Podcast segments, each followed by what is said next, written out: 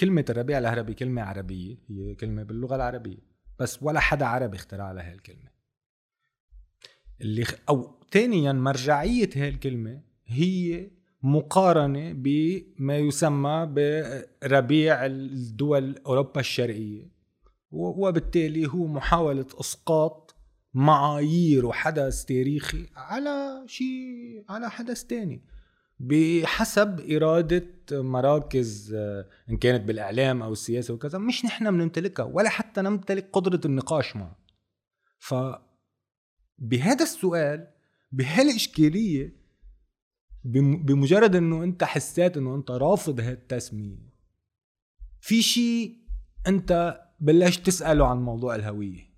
في شيء أنت بلشت تسأله عن موضوع إنه آه معناتها أنا عندي عندي آه، قدرة على إنه أنا سمي الأشياء اللي أنا عم اعيشها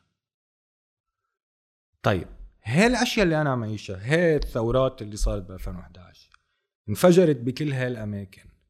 هاي الأماكن أول شيء هاي الحراكات اللي عم تصير بأي لغة عم تعبر عن حالها. عم تعبر عن حالها باللغة أنت قادر تفهمها. قبل ما نحكي إنه لغة عربية ومش لغة عربية نحن بنحكي أنت شو قادر تفهم شو قادر تفهم بال, بال مش بال عبر المرور بالترجمة شو قادر تفهم بالإحساس الفطري تبعك. وشو كمان قادر تحس بتقاطع. يعني قديش أنت قادر لما تشوف السوري أو المصري أو التونسي عم بيعيشوا أشياء بهالمعركه قد قادر أنت تعمل إسقاطات على الأشياء اللي أنت عم تعيشها. فهون كمان بيخلق شيء تاني بحسسك إنه آه في ملعب مشترك. J'ai eu le temps de, de réfléchir sur la condition humaine.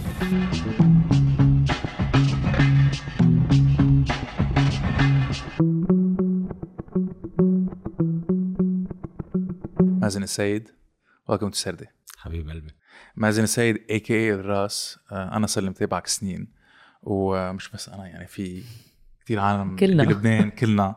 ومش بس بلبنان بالعالم العربي كله كمان وب Europe بامريكا بس بفضل أنت تخبرنا مين أنت تعطينا شوي ملخص وأكيد ليه ليه الرأس؟ اي كمان. ما زال اسمك مازن. آه، okay. أنا اسمي مازن السيد آه، من طرابلس. آه، بيي من الضنية وأمي من الكورة. آه، تربيت بطرابلس آه، وبعدين فليت على فرنسا لادرس mathématiques و statistiques وإدارة اقتصادية. كنت بلشت قبل بمرحلة المدرسة اكتشفت الراب وكنت مولع بكل شيء خاصه بالسياسة وبالتاريخ وهول الأشياء. فشوي أنا ما كان على بالي أروح على فرنسا بس هيدي الخيارات اللي كانت مطروحة. ورحنا هونيك عشت تجربة أخذتني على مطارح تاني completely بعد شوية سنين درس لقيت حالي banker أه مش الاتجاه اللي كان بدك تروح فيه يعني؟ آه ابدا. بس إنه شوي شوي مثل أنت معود إنه اللي اللي بدهم إياه العالم أو اللي هو معتبر إنه هو الصيد الثمين لازم أنت systematically هذا الشيء يكون اللي بدك إياه. أكيد. إنه أنت شاطر بالمدرسة و... وصح لك إنك تكون هون بشيء إنه هو classe préparatoire فإنه اخدينا على على وكذا وهيك وين كنت؟ أي جامعة؟ عملت classe prépa يعني mathématiques supérieures mathématiques spéciales ب prépa اسمها جانسون ساي اي بعرفها. ورجعت عملت ال ENSAE école nationale de statistique d'administration économique اشتغلت بعدين آه، تقريبا بيطلعوا شي سنتين على بعضهم. بين آه، اثنين بانكس. وبعدين ضبيت كليكيشة ورجعت على لبنان. بدون كتير خطة واضحة بس يعني مش واضح إنه أنا ما بدي الشيء اللي كنت عم بعمله. وواضح إنه أنا بعد كل هالسنين اللي هن تقريبا من سبعة ثمان سنين بفرنسا إنه ما كتير أكل فكرة الوجود برات لبنان بالنسبة لإلي يعني ضلوا راسي هون كل الوقت. فرجعت آه، قبل سبعة أيار ثلاث أربع أيام. هذيك ولا فوتي لا وكان بنفس النهار أنا نازل من طرابلس عم دور على شيء استاجره ببيروت يعني. كمان. قصة المهم هذا النهار كان لوحده فيلم يعني. بس حببني كمان بالمغامرة. آه. آه المهم إنه رجعت ما كان عندي خطة واضحة. قضيت السنة عم بتسكع ببيروت لأنه تقريبا ليتري أنا ما كنت بعرف حدا هون صفر يعني. عم تسكع بتعرف عالم بتعرف على عالم موسيقية استفيد منه قد ما فيني معلومات موسيقية. وفجأة لقيت حالي بالصدفة معزوم على فنجان قهوة بالسفير عند حدا عم يترك الشغل. تعرفت على مديرة بالصدفة كان عم ياكل ساندويش فلافل. قال لي عم دور على شغل. قلت له لا بس مشتغل قال لي ايمتى تبلش؟ قلت له التنان قال لي خذ نص ترجمة وبعت لي المهم بلشت شغل التنان وسحبت ثلاث أربع سنين ثلاث إيه، تقريبا ثلاث أربع سنين بالسفير خلالهم انفجرت الثورات العربية. مخي أنا رجع رجع استنفر ورجعت تركت السفير للمدن وبهذا الوقت كنت already رجعت أعمل راب واخترعت الراس. الراس الكلمة إجت حقيقة لأنه بالفترة اللي يعني أنا رجعت على الراب لأنه حسيت إنه في ضرورة. لأنه يعني رجعت على الراب لأنه كنت عم تعمل راب قبل. صح. أنت وبالمدرسة هون صح. مش بباريس بلبنان. صح بلبنان. عملت شوي بباريس بس انه ما كان في وقت. بين دراسة وشغل وهيك ما كان في وقت. آه فرجعت على الراب لأنه فرطت بمطرح.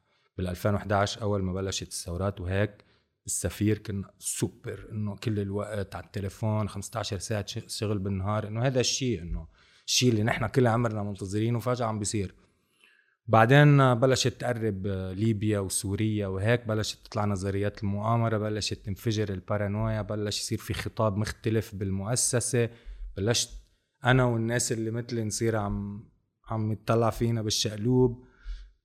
أنا هون بلشت السايكولوجي تبعيتي تتشقف يعني. literally بتذكر إنه كان خطاب للقذافي قام شبق ضغطي مدري قد إيه. اضطريت على كل ضغطنا كلنا إيه. إيه خلص يعني. وحسيت إنه هيك قطعت فترة ثلاثة أشهر أنا مفرفط بالمرة بس حاسس إنه في شيء جواتي لازم أعيد برم برمجة حالي لأنه هي المرحلة اللي جاية ما بتشبه اللي قبل. وبآخر هول ثلاثة أشهر وقت الحساء وقت كنت مرضت كتير خسرت تقريبا 12 كيلو. أوف ليه مرضت؟ هيدي ال crash psychological و physical صارت. okay كان عندها رواسب عليك يعني على جسمك. terrible أه وجع كل الوقت بأنحاء مختلفة من جسمي. أه إحساس إنه ما بعرف شو عم بيصير لي روح عند حكما مختلفين كل حدا. أه حتى صارت مرة معي. هيدي خبرية يعني. أه كتير أثرت علي بعدين وحتى أثرت على طريقة تفكيري إنه بعتوني عند واحد بلا ما نسميه حكيم قال هذا ال king تبع ال psychosomatic ال king تبع إنه ال psychological وكيف بيأثر على العضلة والعظام وهيك لأنه كان عم يصير معي أوجاع. المهم رحنا عند الزلمة من كلمة لكلمة شو هواياتك؟ عم قل له الفلسفة بيقول لي مين فيلسوفك المفضل؟ وقتها بقول له هنري بيركسون. بيقول لي إيه أنا عم بعمل دكتوراه عن تيار دو شاردان. آه، كذا كذا من كلمة لكلمة بالآخر بيقول لي بعتقد أنا عرفت شو بك قلت له خير. آه، بيقول لي بالفرنسي. بيقول لي بس طبعا باللهجة اللبنانية أكيد. فبيقول لي je pense que tu t'es approché trop dangereusement de la vérité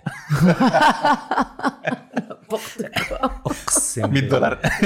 أنا كان على بالي أحط إيدي بمناخيره لأنه حسيت حالي مستهبل. إيه طبعا. هذا اللي إنه seriously إيه. إنه عن جد غير عن إنه هذا جو... هذا تشخيصك إنه فكرني أهبل يعني شو vérité ومين و...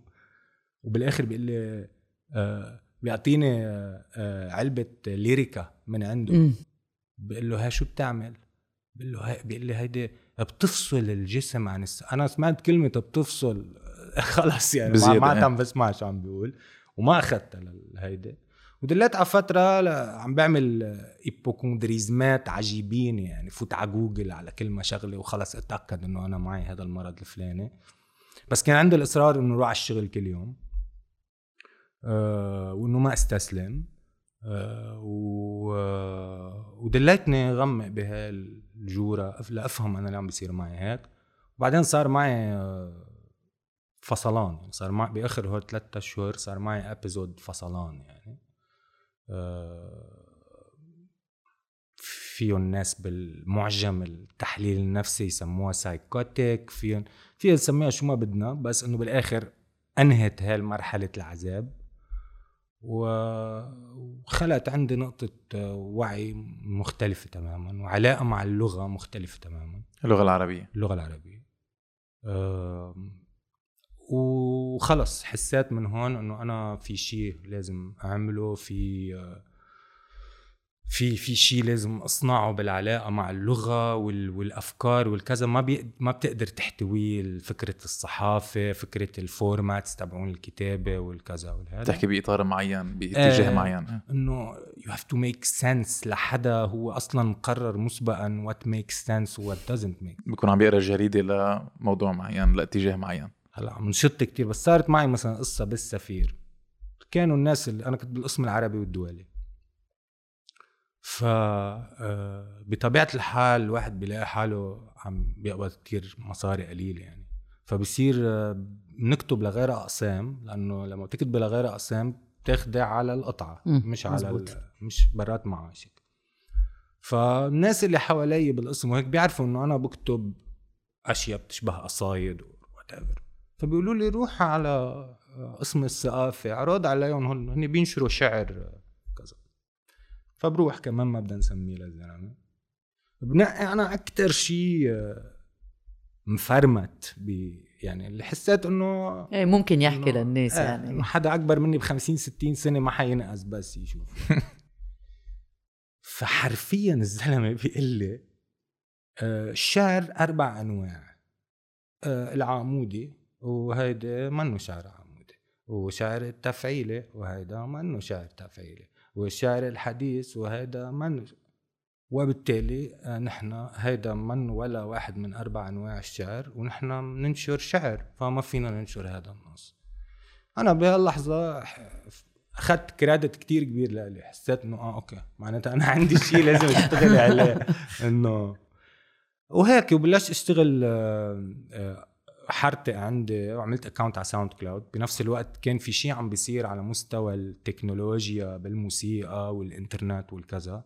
بس خلق هذا الشيء اللي اسمه SoundCloud لأنه ببلاش فيك تعمل account عليه to upload your music والناس تسمع. ما بقى يعني ما بقى صار في gatekeepers إذا بدك مثل من زمان لما يكون عندك studios آه، أو producers gatekeepers بيقولوا لك شو لازم تقول أو بأي اتجاه لازم تروح. يعني صار في ديمقراطه الفن إذا بدك. 100% and صارت available يعني أنت اللي عم تفكر فيه وأنت اللي بدك تحطه إذا بدك ك ك audio العالم فيها تسمعه بلا ما يكون في حواجز. 100% وهذا آه أنا لهلأ يعني عم نحكي نحن بال 2011 نحن هلأ بال 2021 بهول 10 سنين أنا ماني عددهم بس يعني بيطلعوا لي شي 300 track أو أكثر كلهم مسجلين بأوضة النوم. آه wow. كلهم بدون لليوم. لليوم ولا exception يعني حتى مرة كان في track كان مدفوع وهيك فكانوا حاجزين session studio بس قبل أنا سجلته بالبيت آه وقت رحت اخذت ال take بالاستوديو قلت لهم لا إنه ناخذ ال take تبع البيت. إنه آه خلص إنه خلص صارت القوقعه تبعيتك المحل وين فيك تفكر فيك يعني تبتكر. الإحساس بالحرية وان تيرمز اقتصادية إذا بدك هو امتلاك أدوات الإنتاج. آه إنه إذا أنت بتمتلك أدوات إنتاجك وانت وهول البلاتفورمز موجودين ما حدا في يقول لك شو الموسيقى اللي لازم تنعمل وشو الموسيقى اللي ما إيه. لازم تنعمل. شو اللي مسموح ينقال وشو اللي ما بيبيع لأنه هلأ it's not the right moment ولا it's not the right trend إنه آه والله في لحظة polarization سياسية عالية يلا يلا أعطونا political content وهيك. لحظة إنه لا الناس بدها ت party وهيك فأنت شو جاي تحكي political لا. لما أنا بمتلك أدوات انتاجي أنا بمتلك وقتي. يعني أنا بمتلك أنا شو قرر الأولوية بهاللحظه واجمالا إذا بدنا نفكر فيها يعني الأولوية هي دائما الشيء اللي منه أولوية. يعني هي دائما اللي منه مطروح so uh, massively so اجمالا هو الأولوية يعني. صح. uh, فهذا اللي صار و... وشوي شوي أنا كل ما صارت تكبر قصة الموسيقى كل ما انسحب أنا من الصحافة. أه وكبرت دايما كل step كانت تعملها تكون ولا على البال ولا على الخاطر يعني.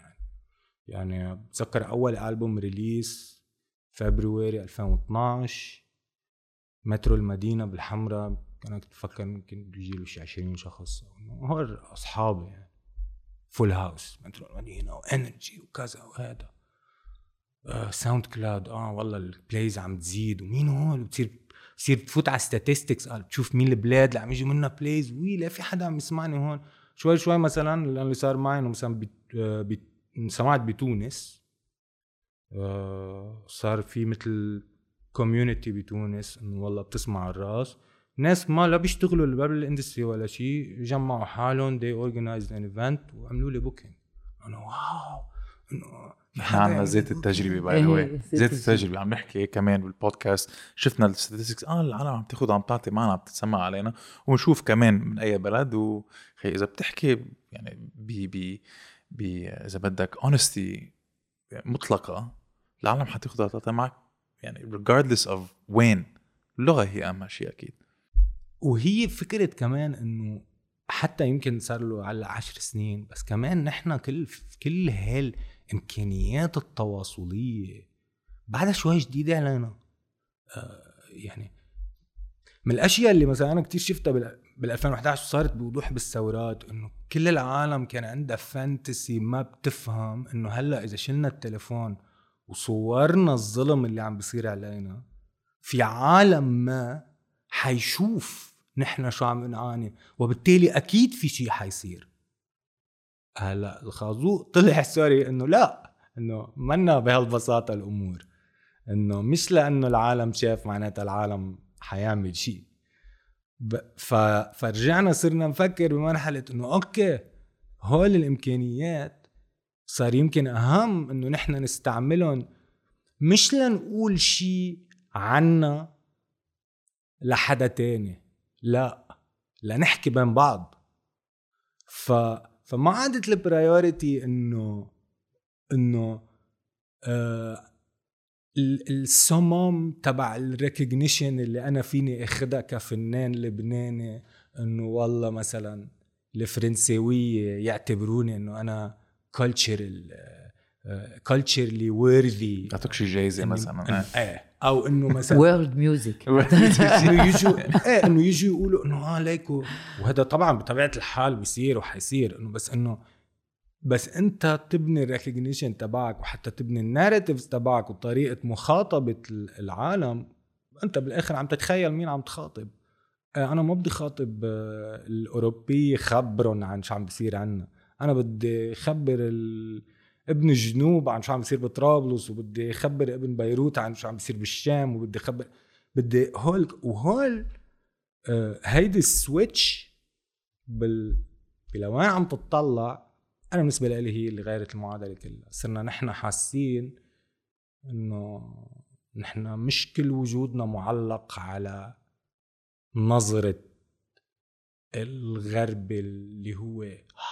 الشمس المضيئة التي تمتلك الحقائق إنه يا أما نحن بنشبهها فبالتالي نحن on the right path يا أما نحن ما بنشبهها فبالتالي نحن ضالين.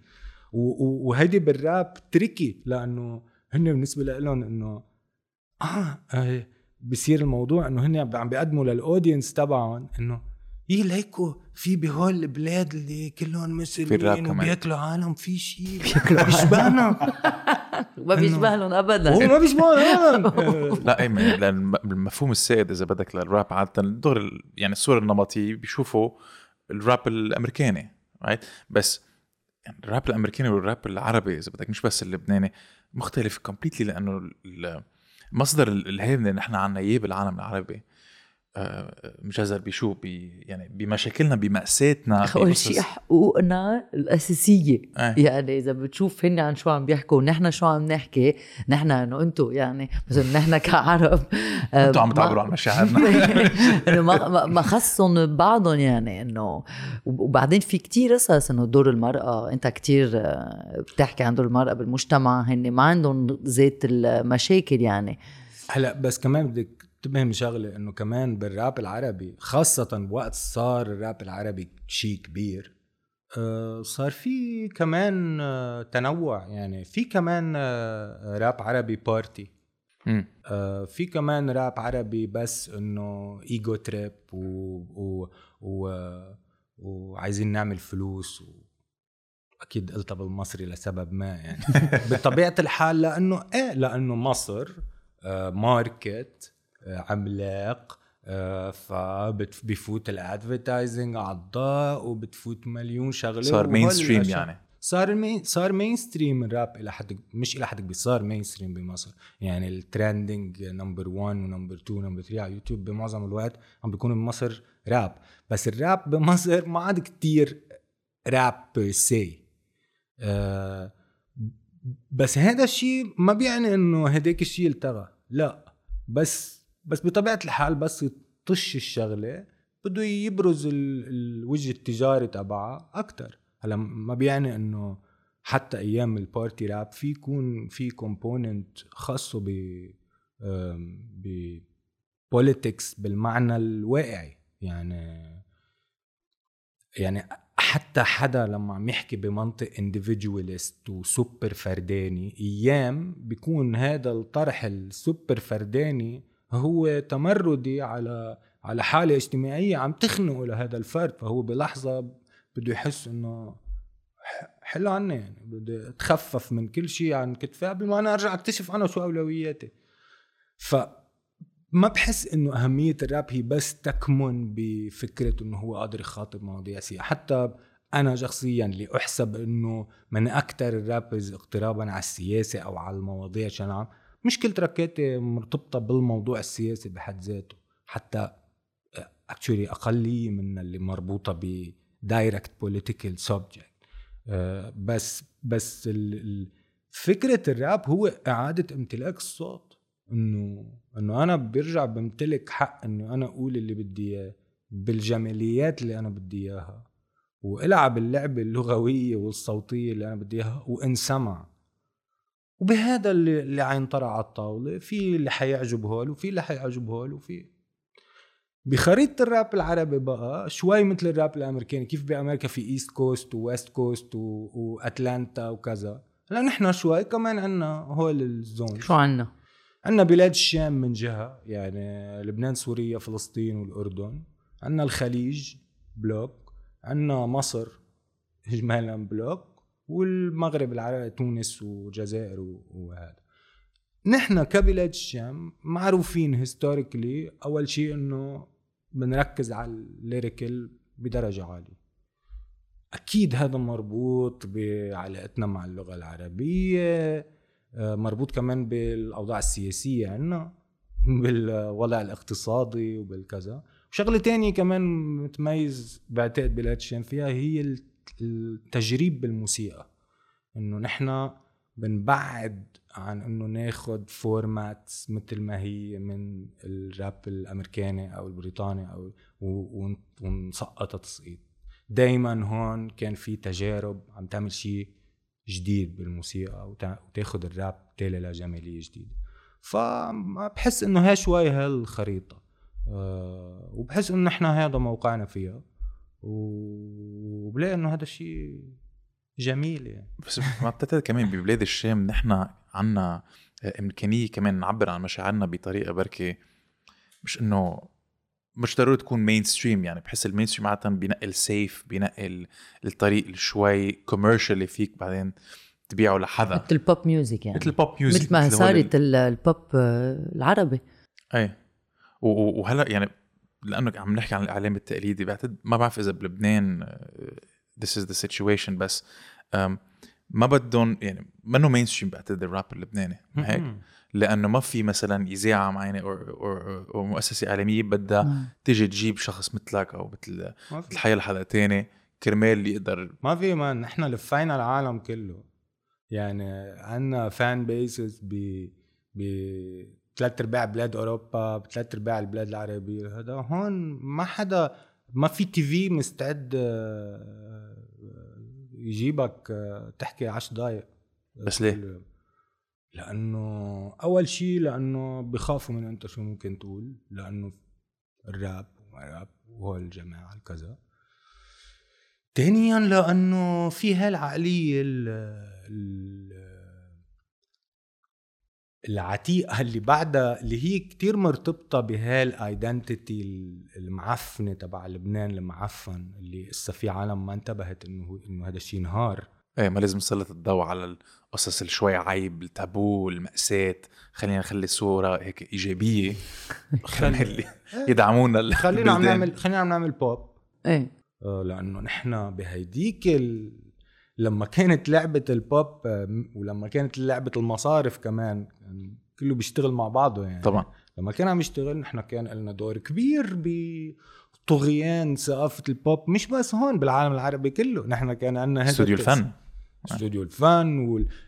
روح خذ أي حدا من موريتانيا للبحرين أول شيء بشوفه من لبنان يا أما مذيعات LBC. أنا بتذكر أول سنة رحت على فرنسا بال prépa الشباب المغ... سمعوا لي أسماء مذيعات LBC. أنا أنا ما كنت عارف واحد من سو مذيعات ال بي سي ونانسي عجرم. نانسي عجرم وكذا وفلان. هيدي ال representation تبع مش بس ثقافتنا هي ريبرزنتيشن تبع دورنا بالثقافة الإقليمية. 100% فلما فرط هذا الشيء في عالم لا بعدهم بعدهم متمسكين. متمسكين بكل هذا الشيء وبما يتضمن جمالياته. إنه لا إنه إنه كيف بدنا نترك المجال لو العالم هن يصيروا آه، الشيء اللي عم يسمعوه الناس. لا ما ما لا لازم تدلع وفي شغلة كمان عندنا بلبنان كارثية بعملية استهلاك الموسيقى. إنه الاثنين big blocks اللي بنستهلك فيهم الموسيقى بلبنان شو هن؟ هن ال one man show تبع اللي بيسكلي بنكون عم نسكر وناكل وال dance music اللي بنكون عم نطقش ونرقص. آه، ف كتير مربوطة صارت استهلاك الموسيقى بأول شيء بعملية سوبر بيولوجية يعني هي أما خاصة بال بالرقص والهيدا ال release والكذا يا أما خاصة بال بالسكر وال وكل ال macho energy اللي بتطلع ب context ال one man show فيما إنه إنه إنك تستهلك الموسيقى بمعنى تكون عم تسمع الكلمات وتستذوق بالمعاني أو عم عم عم تسلطن على على نغمة معينة على إيقاع معين هذا هذا قتلوه فينا من وراء هيدي ال over-popification لدور الموسيقى بحياتنا. يعني وينك يا أم كلثوم يعني؟ وينك يا ام كلثوم ووينن كل يعني أنا هلأ اليوم قبل ما أجي كنت قاعد مع حدا رابر عمره 21 سنة لبناني. جنون جنون المواهب اللي عندنا شو اسمه؟ جنون. آه اسمه علي سلوم. تحية لعلي. تحية لعلي. آه كنا عم نسجل track. آه قبل بيومين كنت عم سجل مع كمان ماد هيرتز. تحية لماد هيرتز كمان رابر لبناني. في عنا energies ما بتخلص producers ناس بدها ناس بدها بس دفشة ناس بدها حدا يقول لها إنه منا completely absurd إنه هي عم تحاول تعمل هيك شيء بهيك بلد. وهو منه absurd لأنه وتعمله مهنتك. وهذا أنا بالنسبة لي بعده ال target الأساسي إنك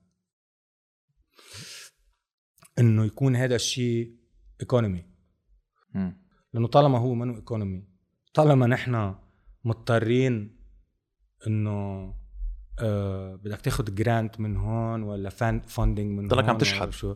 بضلك عم تشحد eternally وما بتعود عم تبني ال infrastructure اللي هي فيها تجيب actual ربحية للشيء اللي أنت عم تعمله.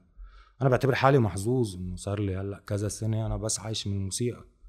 وبحاول أستعمل قد ما فيني هذا ال argument لشجع العالم إنه بلا هذا الشيء فيه يصير. لأنه كمان إذا العالم مش بس تشجعت إنه إنه فيها تقول اللي بدها إياه كمان فيها تقول اللي بدها إياه وتعيش منه. أنا بعتقد إنه في هذا الشيء امباورمنت كتير قوي. يعني مستوى قد إيه هذا الشيء في بعدين يفيض على باقي المجتمع كتير كبير. اليوم مثلا الراب من الأشياء اللي كتير بتأثر بال بأجيال معينة. أكيد. آه، فيك تفوت على الطريقة اللي بفكروا فيها العالم وتصير جزء من هاي الكونستيتيوشن تصير جزء من هذا من هذا النقاش. ف آه، أنت ما بتعتقد إنه كمان العالم عم تتسمع على الراب تبعك العرب نحن عندنا كنز هو اللغة العربية بس كهوية ما كتير عنا هوية مشتركة غير إنه بالعالم العربي أكيد مشقفين آه، قد ما بدك بس بلبنان كمان عندك في شرخ طويل عريض في شرخ بيطلع على الغرب في شرخ بيطلع على على الشرق. على الشرق. so, كيف إذا بدك فيك تعرف عن يعني عن هيدي الهوية اللي, اللي مشقفه ليه؟ هلا هيدي شوي هو ال million dollar question يعني صح؟ عشان هيك عم بسألك. فيك تلفين لحدا. وينك جورج داحي؟ هلا صراحة أول شيء بالوزارة؟ شو بده يكون؟ شوف السرياليه مش معقول. شوف نحن كيف وصلنا لنتذكر وزير من وراء آه، أو الدعايات اللي عم بيقطعوا. كمان. شنو اللي نحن عم نعيشه آه مش هيك ما لازم كتير نحطه بوجهنا ولا من جن ولا صح. يكونوا ربحوا المعركة يعني. بالآخر إنه في في راسك بالآخر فيك تدافع عنه يعني. دخلك. ما قلت لنا ليه الراس؟ لأنه وقت في راسك. وقت مرضت وضعفت كتير فكنت على فترة المرض ما كنت عم اطلع على طرابلس مشان أهلي ما يشوفوني مشان أمي specifically ما تشوفني. ما تخاف عليك يعني. إيه فوقت أول ما شافتني وكنت ضعفان هيك قالت لي إيه صاير عبارة عن راس إنه راس كبير وجسم صغير وضعفان فأكلت معي لأنه حسيت أول شيء إنه آه full circle إنه أمي اللي سمتني هلا عم ترجع تسميني. وحسيت إنه it make sense لأنه إنه أنا بعرف إنه أنا ماني جاي غني عن إنه بحبك وبتحبيني ومتلاقى تحت التوته إنه لا إنه إنه جاي اطرح أفكار بطريقة أو بأخرى. وخاصة وقتها كنت متمسك بهذا الجانب السريبرال أكثر من هلأ يعني.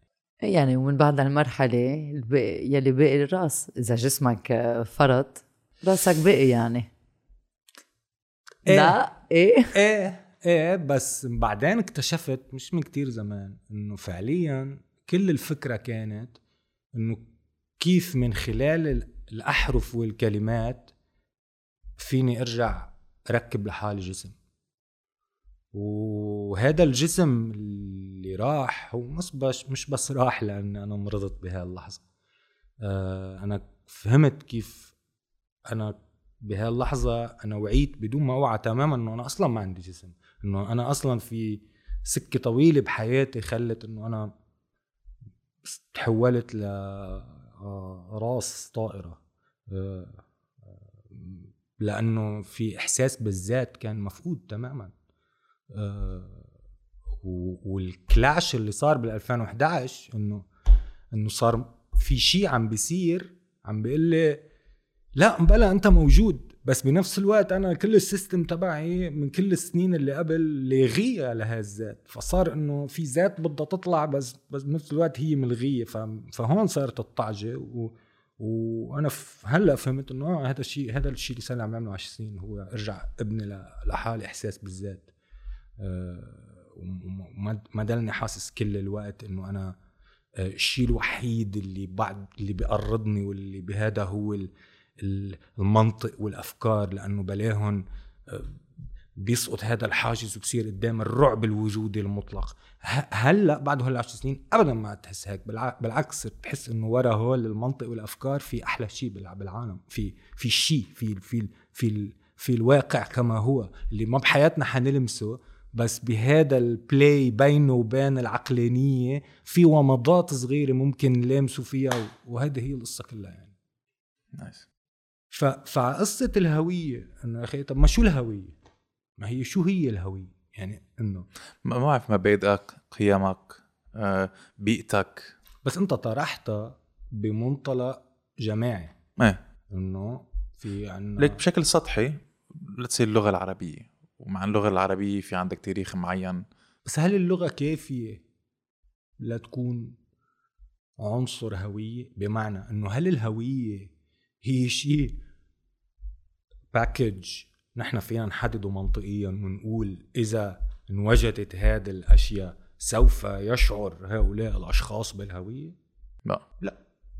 اذا أول شيء إذا بدنا اذا إذا بدنا نحاول نعمل نوع من تتبع لكيف بتنشأ فكرة الهوية. حتلاقي أول شيء بعتقد إنه الهوية دائما ردة فعل. إنه الهوية هي دائما جواب على سؤال. بمعنى إذا إذا ما في شيء عم بيحط وجودك على المحك بشكل أو بآخر ما عندك داعي لتقول أنا كذا وكذا وكذا. أنت فيك تكون مشغول بأمور حياتك اليومية بدون ما تخترع أجوبة على هيك أسئلة كبرى لمن أنا شو من أنا؟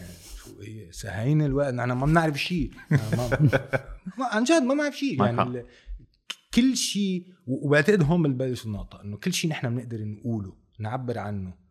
إن كان باللغة تبع الحروف والكلمات أو حتى باللغة الماتيماتيكية وباللغات العلمية كل شيء نحن عم نعمله هو مجاز. كل شيء نحن عم نعمله هي عم نركب طبقات مجازات فوق بعضها metaphors فوق بعضهم. uh, they make sense ضمن systems ضمن منظومات معينة. uh, شو يعني؟ مثلا بال mathematics شو يعني؟ شو ال zero يعني؟ الصفر هذا مين هو هذا؟ شو هو؟ إنه هذا هذا هذا مفهوم قابل للإثبات؟ هذا مفهوم هيك مطلق أنا قادر أقول إنه هو موجود بحد ذاته بشكل لا هو هو مجاز.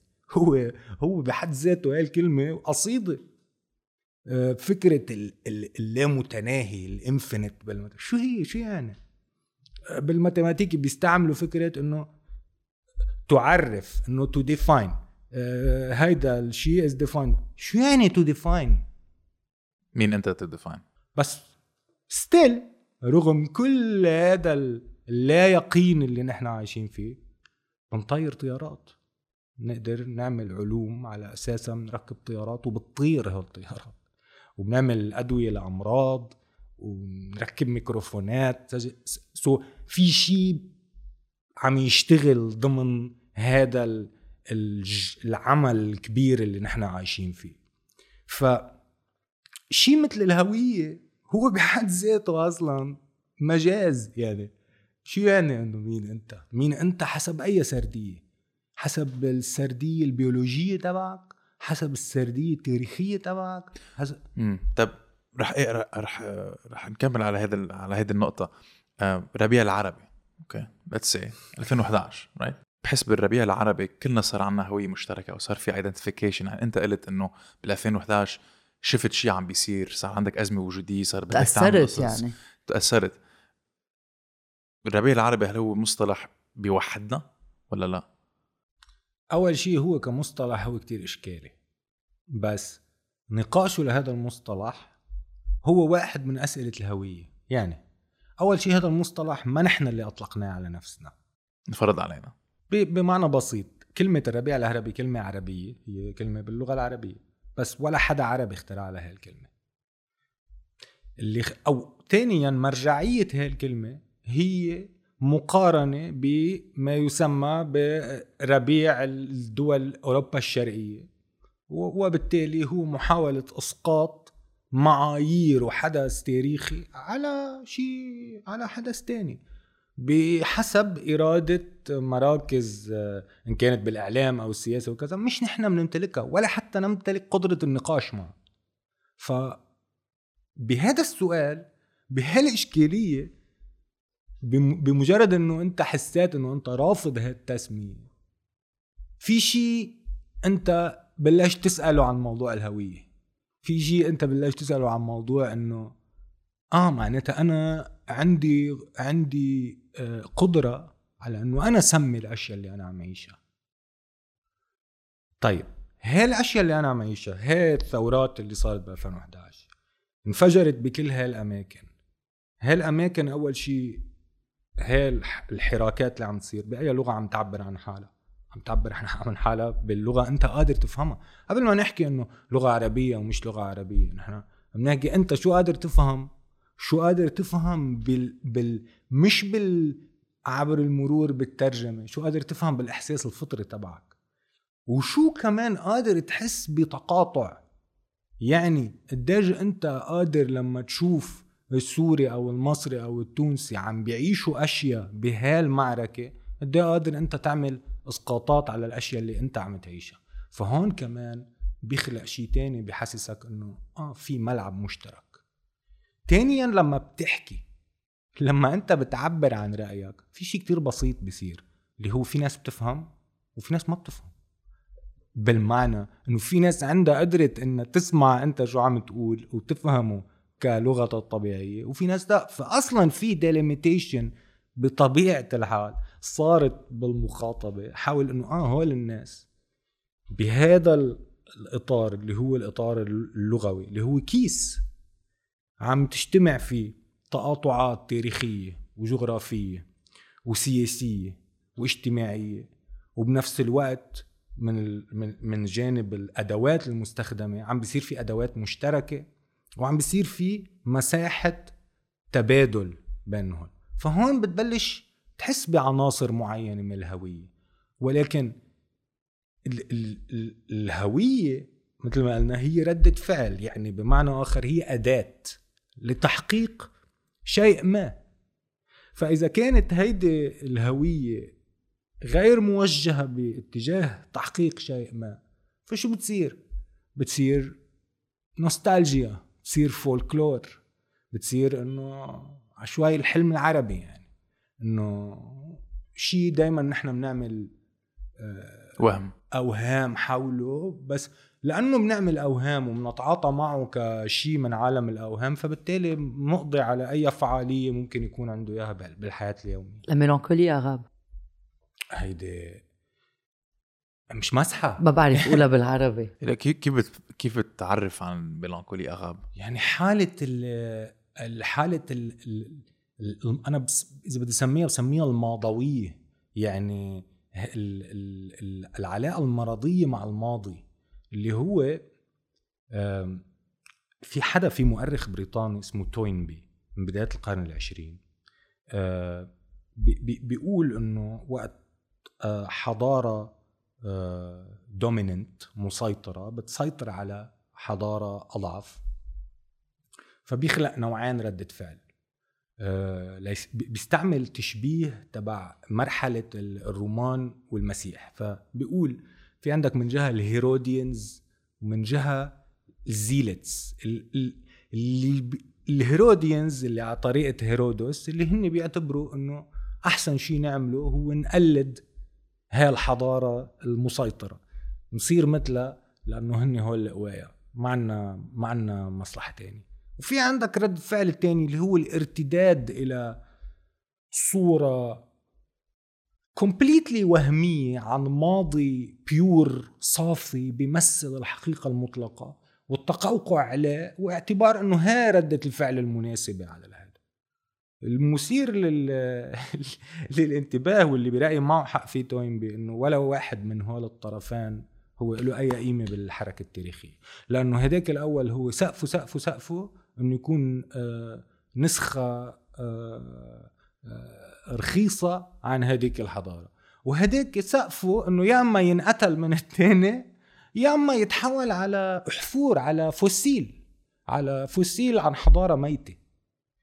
آه، ال ال ال الشيء اللي, اللي نحن ذابحنا انطلاقا من ثقافة الهزيمة هو إنه في ماضي معين هو دائم الحضور بحياتنا. وهو دائم السيطرة على حياتنا. في مثل هلا هذا موضوع كتير مثير للجدل. مثلا بالسياق الديني بسياق الإسلام في معيار كتير كبير وكتير هيك له دوميننت وبيخلق محدودية رهيبة اللي هي فكرة الإجماع. هي فكرة إنه بتفسيرك للنص مش حتى لو أنت ملتزم بالنص تماما بس إذا خرجت عن ما أجمع عليه العلماء بالماضي إنه هذا التفسير الصح فأنت طلعت برات اللعبة في مأسسة لفكرة إنه كل ما هو ماضي هو أفضل ليه؟ لأنه نحن يعني مين اللي بي مين اللي بيعتبر إنه كل ما هو ماضي كل هو أفضل؟ اللي معتبر إنه المستقبل لا يمكن أن يحمل له أي شيء. اللي ما شايف قيمة لوجوده بالمستقبل هو دائما معتبر إنه الماضي هو الحال الأفضل فلذلك العلاقة مع الماضي ما فيها تكون إذا بدها تكون صحية ما فيها تكون إلا رهن المستقبل. صح. يعني أنا آخر هم الماضي المطلق. أنا اللي بيعنيني هو قديش فيني لاقي أدوات بالماضي لابني مستقبل. مستقبل وحاضر أفضل وأحسن من من اللي أنا عم اعيشه بس صعبة يعني صعبة تقدر تبني مستقبل إذا بدك أفضل إذا المؤرخين أو إذا بدك التاريخ اللي نحن عنا إياه عادة ما بيكون بيكون منكور بيكون مخبى بيكون مشقف بيكون مكتوب باي أمراء حرب. فما فيك أنت تلجأ للتاريخ لأنه التاريخ كذبة إذا بدك. طيب. خلينا ناخذ كاتيجوري من من الموجودات بالحياة اللي هن الأيديولوجيات اللي عملت حالات تغييرية كبرى.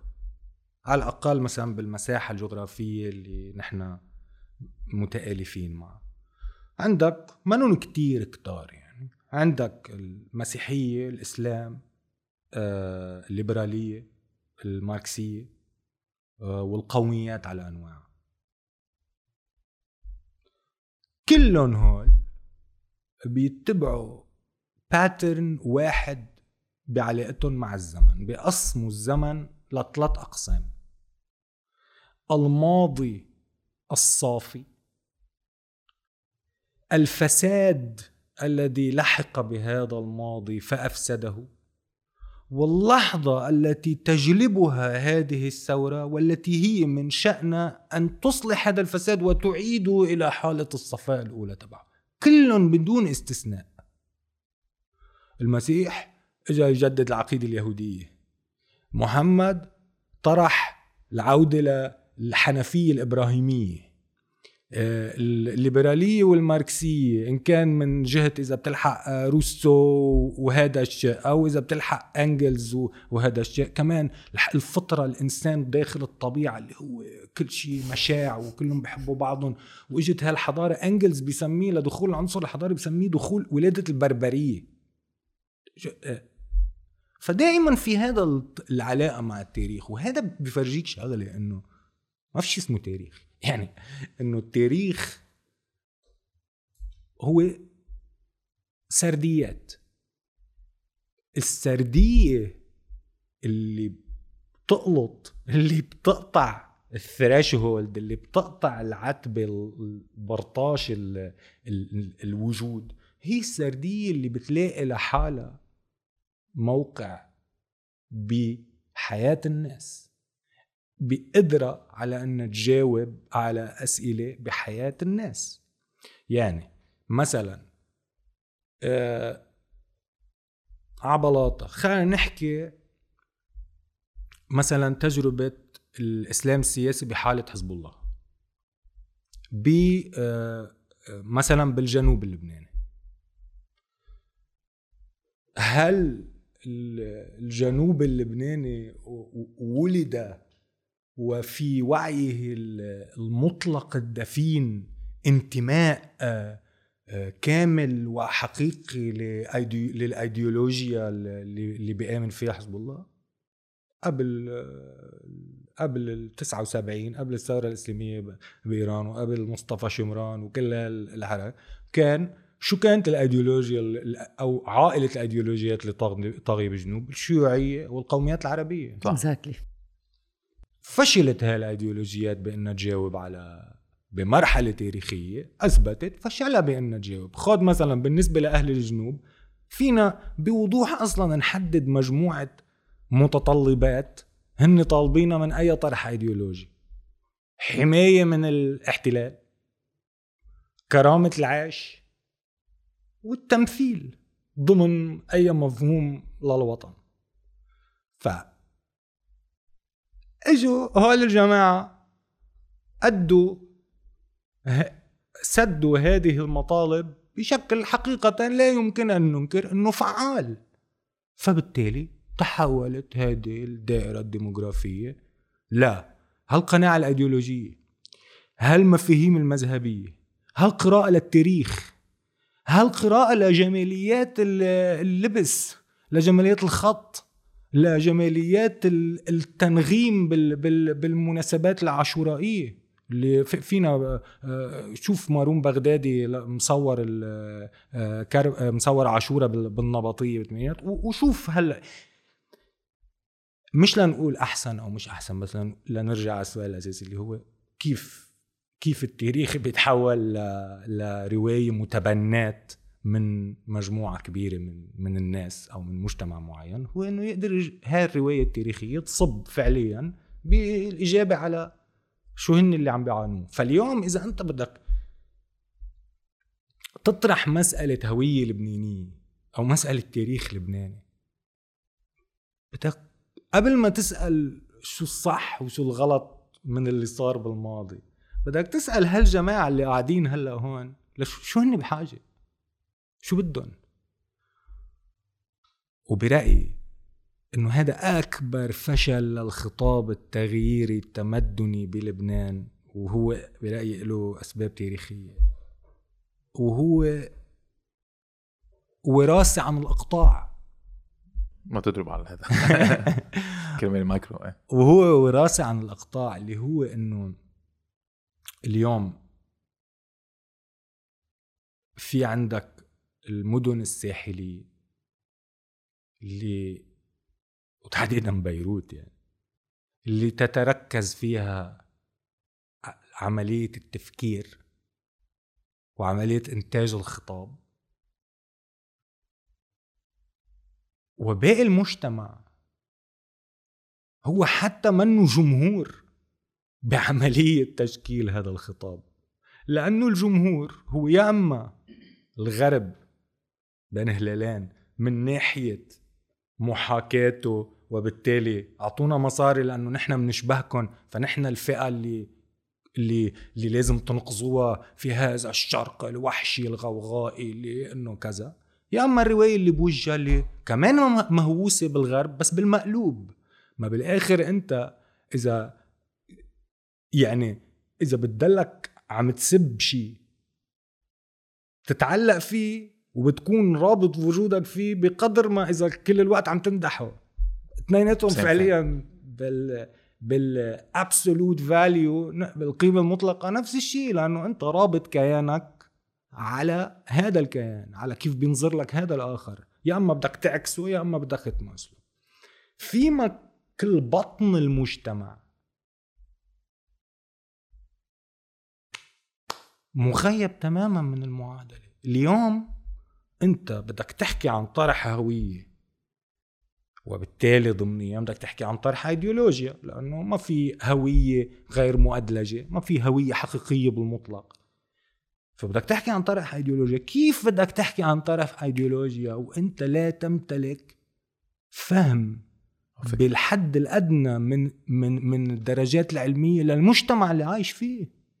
شو بيصير؟ شو بتعمل هاي الانتليجنسيا كل ما كل ما دقت بأزمة علاقتها مع المجتمع؟ يا أما بتقول مجتمع بهايم شعب متخلف هذا نحن المثقفين. كذا. يا أما تعمل نوع من إنه آه، حتمية تاريخية إذا بدك. شو قصدك؟ بمعنى انه إنه بتوصل بسهولة لفكرة إنه أصلا هذا البلد هو هو هيك. آه، إيه. أسوأ من هو هيك. هو لا يمتلك المقومات الكافية للوجود. وهيدا بيرتد على على نظريات سياسية كانت آه، موجودة بقوة بتاريخنا. هلأ كانت موجودة بمرحلة وقت كان في بعد الفانتسي تبع الوحدة مع سوريا ومع فلسطين وكذا. بس اليوم مين بلبنان بده بده يتوحد مع مع نظام الأسد. نظام بشار الأسد.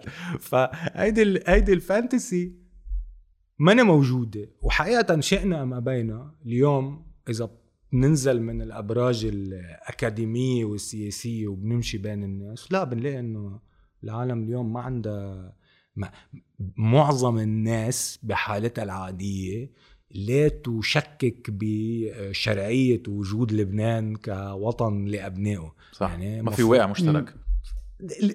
هي الواقع اللي نحن عم نعيشه هو كتير مشترك. اللي منه مشترك هو الخطاب. بس هو مش منه مشترك بين الناس هو منه مشترك بين الناس اللي بتنتج الخطاب وبين باقي المجتمع. ما طب أخي بنحكي مثلا عن موضوع آه مثلا العلمانية طيب أنت هل أنت قناعتك بالعلمانيه هي متدرجة من احتكاكك بهذا المجتمع وتجربتك داخل هذا المجتمع ووصولك إلى أنه الأيديولوجيا العلمانيه هي الجواب على إشكاليات هذا المجتمع؟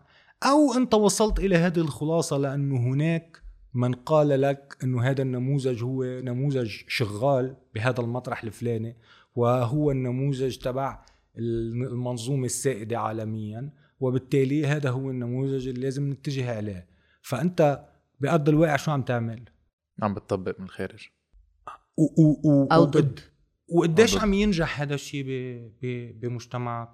بس بعتقد العالم عادة بتطرح العلمانية لأنه بتشوف قد إيه الطوائف ما عم بحكي عن الدين قد إيه الطوائف قدرت تجزئ المجتمع اللبناني عشان هيك بيشوفوا الخطاب العلماني كخطاب موحد إنه كل العالم إذا بدك وصلت على ذات المستوى وما ما فيك تفرق بيناتهم. حلو. صحيح. وأكيد العلمانية هي منا بس هيك هي بالدرجة الأولى إذا مثلا بدنا ناخذ العلمانية طبعا مثلا بالنموذج الفرنساوي العلمانية هي فصل الكنيسة عن الدولة وهي مجموعة أشياء كتير يعني. بس السؤال هو منه هي كل الفكرة إنه ما يتحول السؤال إذا أنا مع أو ضد العلمانية لأنه إشكالية العلمانية منا هي شيء مأخوذ من الواقع اللي عم بيعيشوه العالم. مثلا جزء من تجربة ال ال من فكر الرينيسانس وعصر الأنوار والكذا والهذا هو كان متعلق ب آه، بإخراج كل المنظومة العقلية من سلطة الفكر الفكرة الدينية. هل نحن مجتمعنا اليوم المطلوب فيه هو إخراج عقول الناس من سلطة الفكرة الدينية؟ هل الفكرة الدينية هي اللي عم تمارس السلطة اليوم بمجتمعنا؟ لا. أكيد لا. عشان هيك عشان هيك فرقت بين الدين والطوائف. بس مشان هيك اليوم إذا بدك تقارب مسألة الطوائف برأيي بدك تفوت بالمعمعة. يعني بدك تفوت عن جد تبني دراسة فعلية لا شو دور هاي الطوائف كيف بتتشكل وشو ديناميكيتها. نرجع للنموذج اللي أعطيناه. هاي الطوائف أيديولوجيات. هاي الايديولوجيات عم تتشكل وتقوى لأنه عم تقدم للكتلة البشرية ما لم ينافسها عليه أحد حتى الآن. ما في ولا حدا من كل هول اللي بيط... اللي من ضمنهم نحن اللي بيط... اللي بنطرح خطابات تغييرية. ما قادرين بعد نقدم للعالم شيء هو فعلا ينافس اللي بيعطيه اللي بيعطوني إياه الأيديولوجيات الطائفية. بكل شيء ال... ال... الأكبر شيء نحن منا قادرين نقدم لهم إياه هو دولة. لأنه بطبيعة الحال لما بتنهار البنية الاجتماعية الكبيرة أو لما ما بتكون موجودة من أصله. فالناس بطبيعة الحال بدها ترتد لتك... لأي كيانات اجتماعية أصغر. منه هذا الشيء خاص فينا؟ طبيعة و... الإنسان. و... و... و... و... والواحد فيه كمان يفكر باتجاه تاني. يعني اليوم أنا بدي أقول لك وبأكد لك هذا الشيء اليوم بمجتمعنا في دور للدين لولا كان وضعنا أسوأ بعد بكتير. لأنه حالة التجهيل والتفقير والعزل الاجتماعي والتهميش اللي صاير اللي صاير بالمجتمع كمية ال ال ال ال ال الوحشية المادية اللي ممكن يخلقها بالمجتمعات مخيفة. لو ما في بعد بعض رواسب الأخلاقية الدينية اللي ضابطة إلى حد ما أشياء بالمجتمع. كنا صرنا بمطرح تاني. كنا شفنا تمظهرات تانية عن هالكوارث. فهو هذا دور الفكرة الدينية هو مش بس بيصب بميزان تشتيت العالم. فلذلك كمان يمكن ما عم بيكون اقتلاعهم من المجتمع بهالسهولة. سؤال هل أنت بتعتقد بدل ما قبل ما ننقل على الدولة العلمانيه في لازم يكون إذا بدك transition period معينة؟ يعني دولة sorry أنا قلت مدنيه بتنقل من دولة إيه sorry الدولة اللي نحن فيها إذا فيك تسميها دولة لدولة مدنية بعدين علمانية. يعني هل أنت بتعتقد الدولة المدنية هي حل وسط؟ آه اللي, اللي بعتقده إنه نحن لازم يكون عندنا قدرة على إنتاج نموذج خاص بالمعطيات المادية اللي عايشين فيها ولنقدر نعمل هذا الشيء.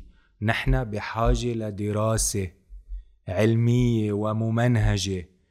نحن نمتلك مفاتيحها. مش يجوا آه الألمان والفرنسيوية والإنجليز يعملوا knowledge production والأمريكان طبعا يعملوا مين غير؟ يستخرجوا كل شيء فيه data وكل شيء فيه معلومات وهن يمتلكوها. لا.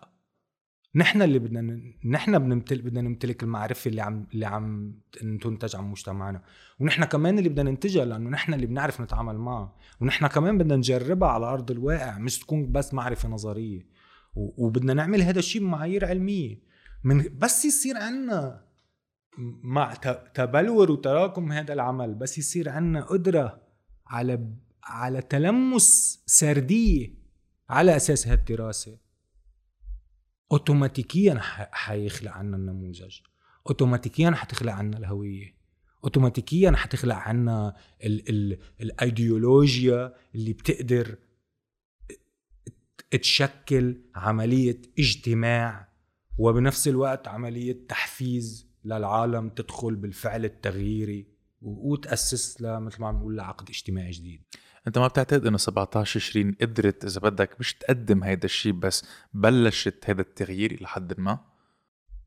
آه هي أنا بشوفها هي كمان جزء من تراكم آه بس صح. هي بهذا التراكم بلا شك آه ذروة معينة آه، لأنه أول شيء المدى الجغرافي تبع نحن هذا يعني ما كنا شايفينه كان معظم الحراكات تكون محدودة ببيروت و... مزبوط آه ال ال التنوع الأيديولوجي اللي كانت حاملته اللي هو في كتير ناس ممكن شاف شافته عنصر سلبي أو مع الوقت هو كان ممكن يكون عنصر تشرذم أو ضعف بس كل هول العناصر بلحظة معينة وبلاقي هذا كان أهم دور بهاللحظة اللي هو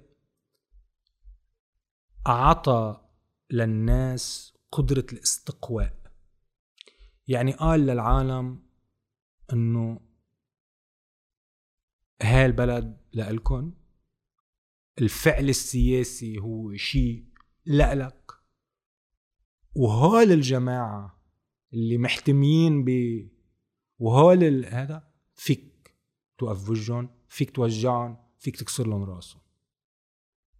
هيدا منه هدف بحد ذاته. بس هذا الشرط. هذا شرط 100% لأنه لا امبارح كنا عم نحكي إنه لو دخلنا بمرحلة اللي بنسميها انهيار من باب غير باب الثورة وأنا مصر على التسمية. آه من باب غ... كنا وصلنا ل كنا عم نعيش حالة مختلفة. طب للأشخاص اللي ما بتعرف ليه أنت استعملت هذا المصطلح الثورة مش الثورة. شو قصدك فيها؟ أول شيء استعملت الثورة مش الثورة. والثورة مش آه، مش انتفاضة مش the ثورة يعني إذا بدي أقولها بالإنجليزي حقول revolution ما حقول the revolution لا ثورة واول شيء ما بدي أقولها بال بالثه لأنه نحن بحكينا الطبيعي يومياتنا هيدا هذا جزء من خواص لهجتنا العامية إنه الثه بنقولها سه يعني.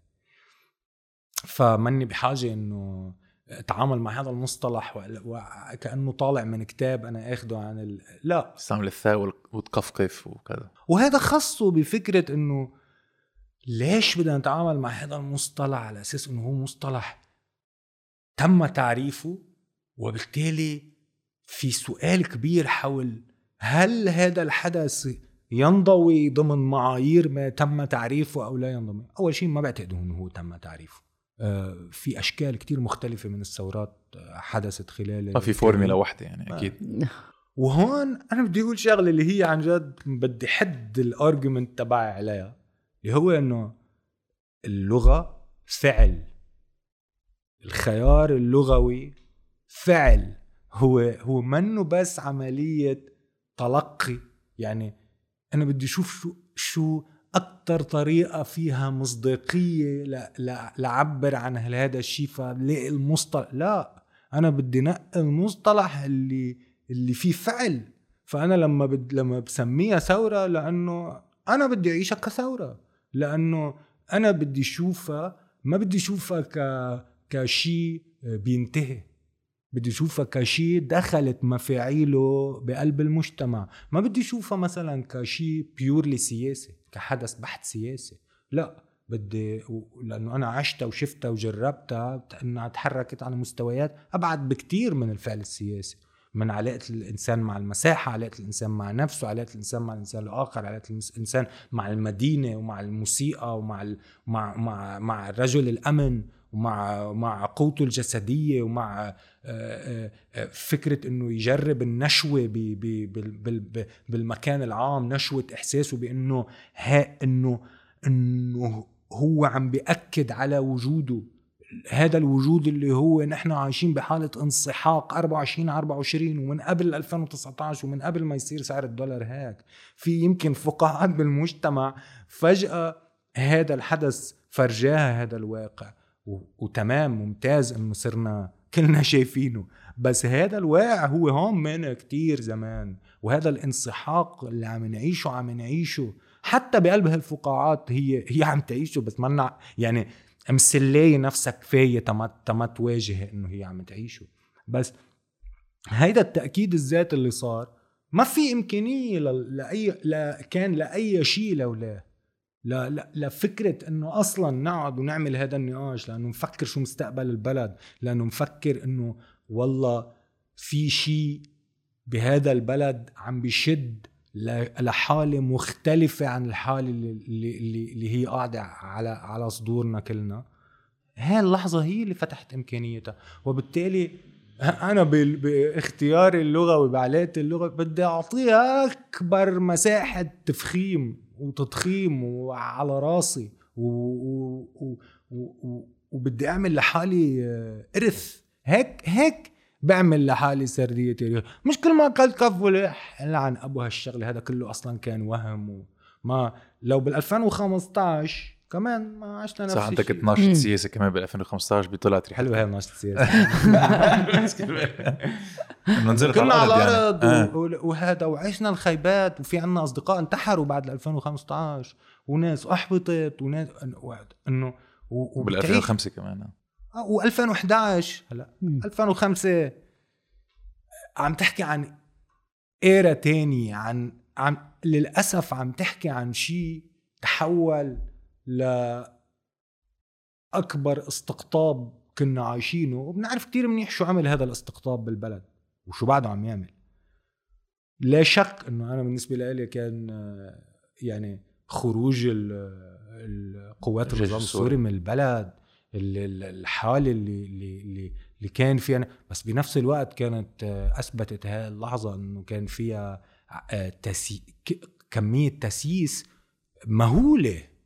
يعني إنه فيما 17 تشرين كانت كل الوقت بطريقة أو بأخرى عم تسلحب من عملية ال اللهط السياسي. وعم تكسر الاستقطاب بليله نحن عم نكون مع ال مع الطرابلسيه اللي جايين على على النجمة. هذا الليلة اللي بعدها مع مع الشباب اللي محسوبين على الحزب بالحمراء على المصارف. الليلة اللي بعدها تنام مع بعضهم. كان كل الوقت عم عم عم تزمط من من من هالثنائيات. وبرأيي هي أهميتها وهي خطورتها اللي هن اللي هن شافوها. واللي هن اليوم هن راكدين ليعيدوا تكريس النظام العلاقة الاجتماعيه اللي كان عندهم إياه مع العالم. تعالوا لهون نعطيكم بنزين تعالوا لهون نعطيكم مي تعالوا لهون نعطيكم بدهم يردوا العالم على هذا وأنا برأيي ما بقى في مجال. ما بقى في مجال؟ مع إنه بتشوف كثير عالم. تخيل بالآخر عالم بدها تعيش. عم بيست... عم بيستفيدوا لما بدهم يعيشوا. عالم بدها فيك تلومهم يعني. آه أنت ما ما ما عندك مي بالبيت اجى واحد قال لك قالوا مي شو تقول له لا أنا يعني نسبة قليلة من العالم اللي حتى تعفف. بس هذا كمان شيء برايي لازم نفهمه. ما نطلع على الناس على أساس إنه هي political robots. الناس اللي ما عايشه حالة المثقف اللي عنده عقائد كتير واضحة وقناعات كتير محددة وبيحكي بهيك صوت ليعبر عن عمق الأفكار. آه، إنه الناس العادية بحياتها اليومية عندها فلويديتي عندها سيولة بعلاقتها مع الواقع. يعني مش إنه الأشياء منا أبيض وأسود. آه 90% من العالم بالبلد بدها تسقط هذا النظام لأنه شايفته إنه نظام خربان وشايفته إنه عم تجوع وكذا وكذا وكذا.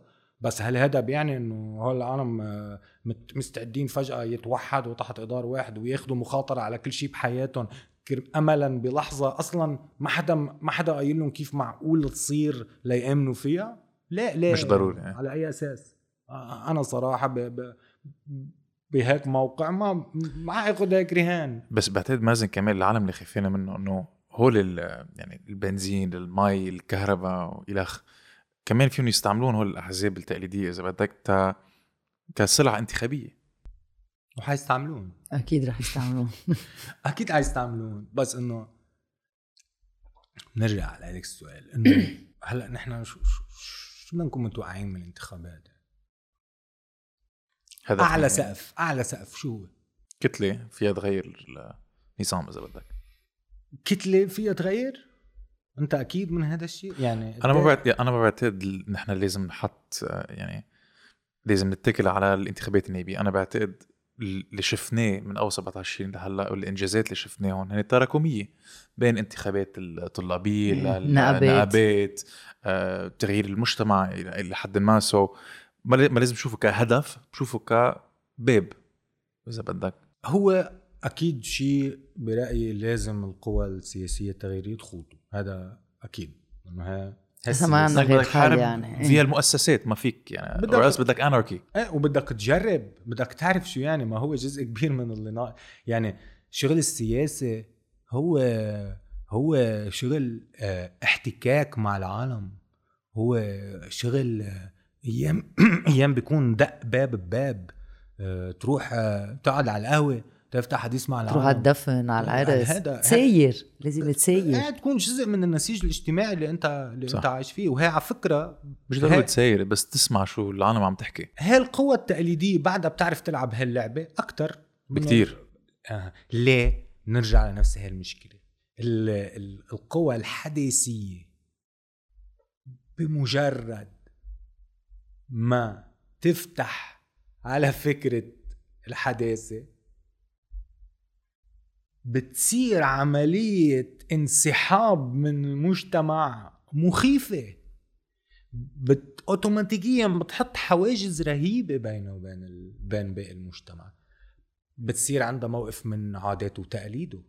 بصير عندها موقف من من من أشياء ببساطة ان المناسبات العائلية والمناسبات الاجتماعية.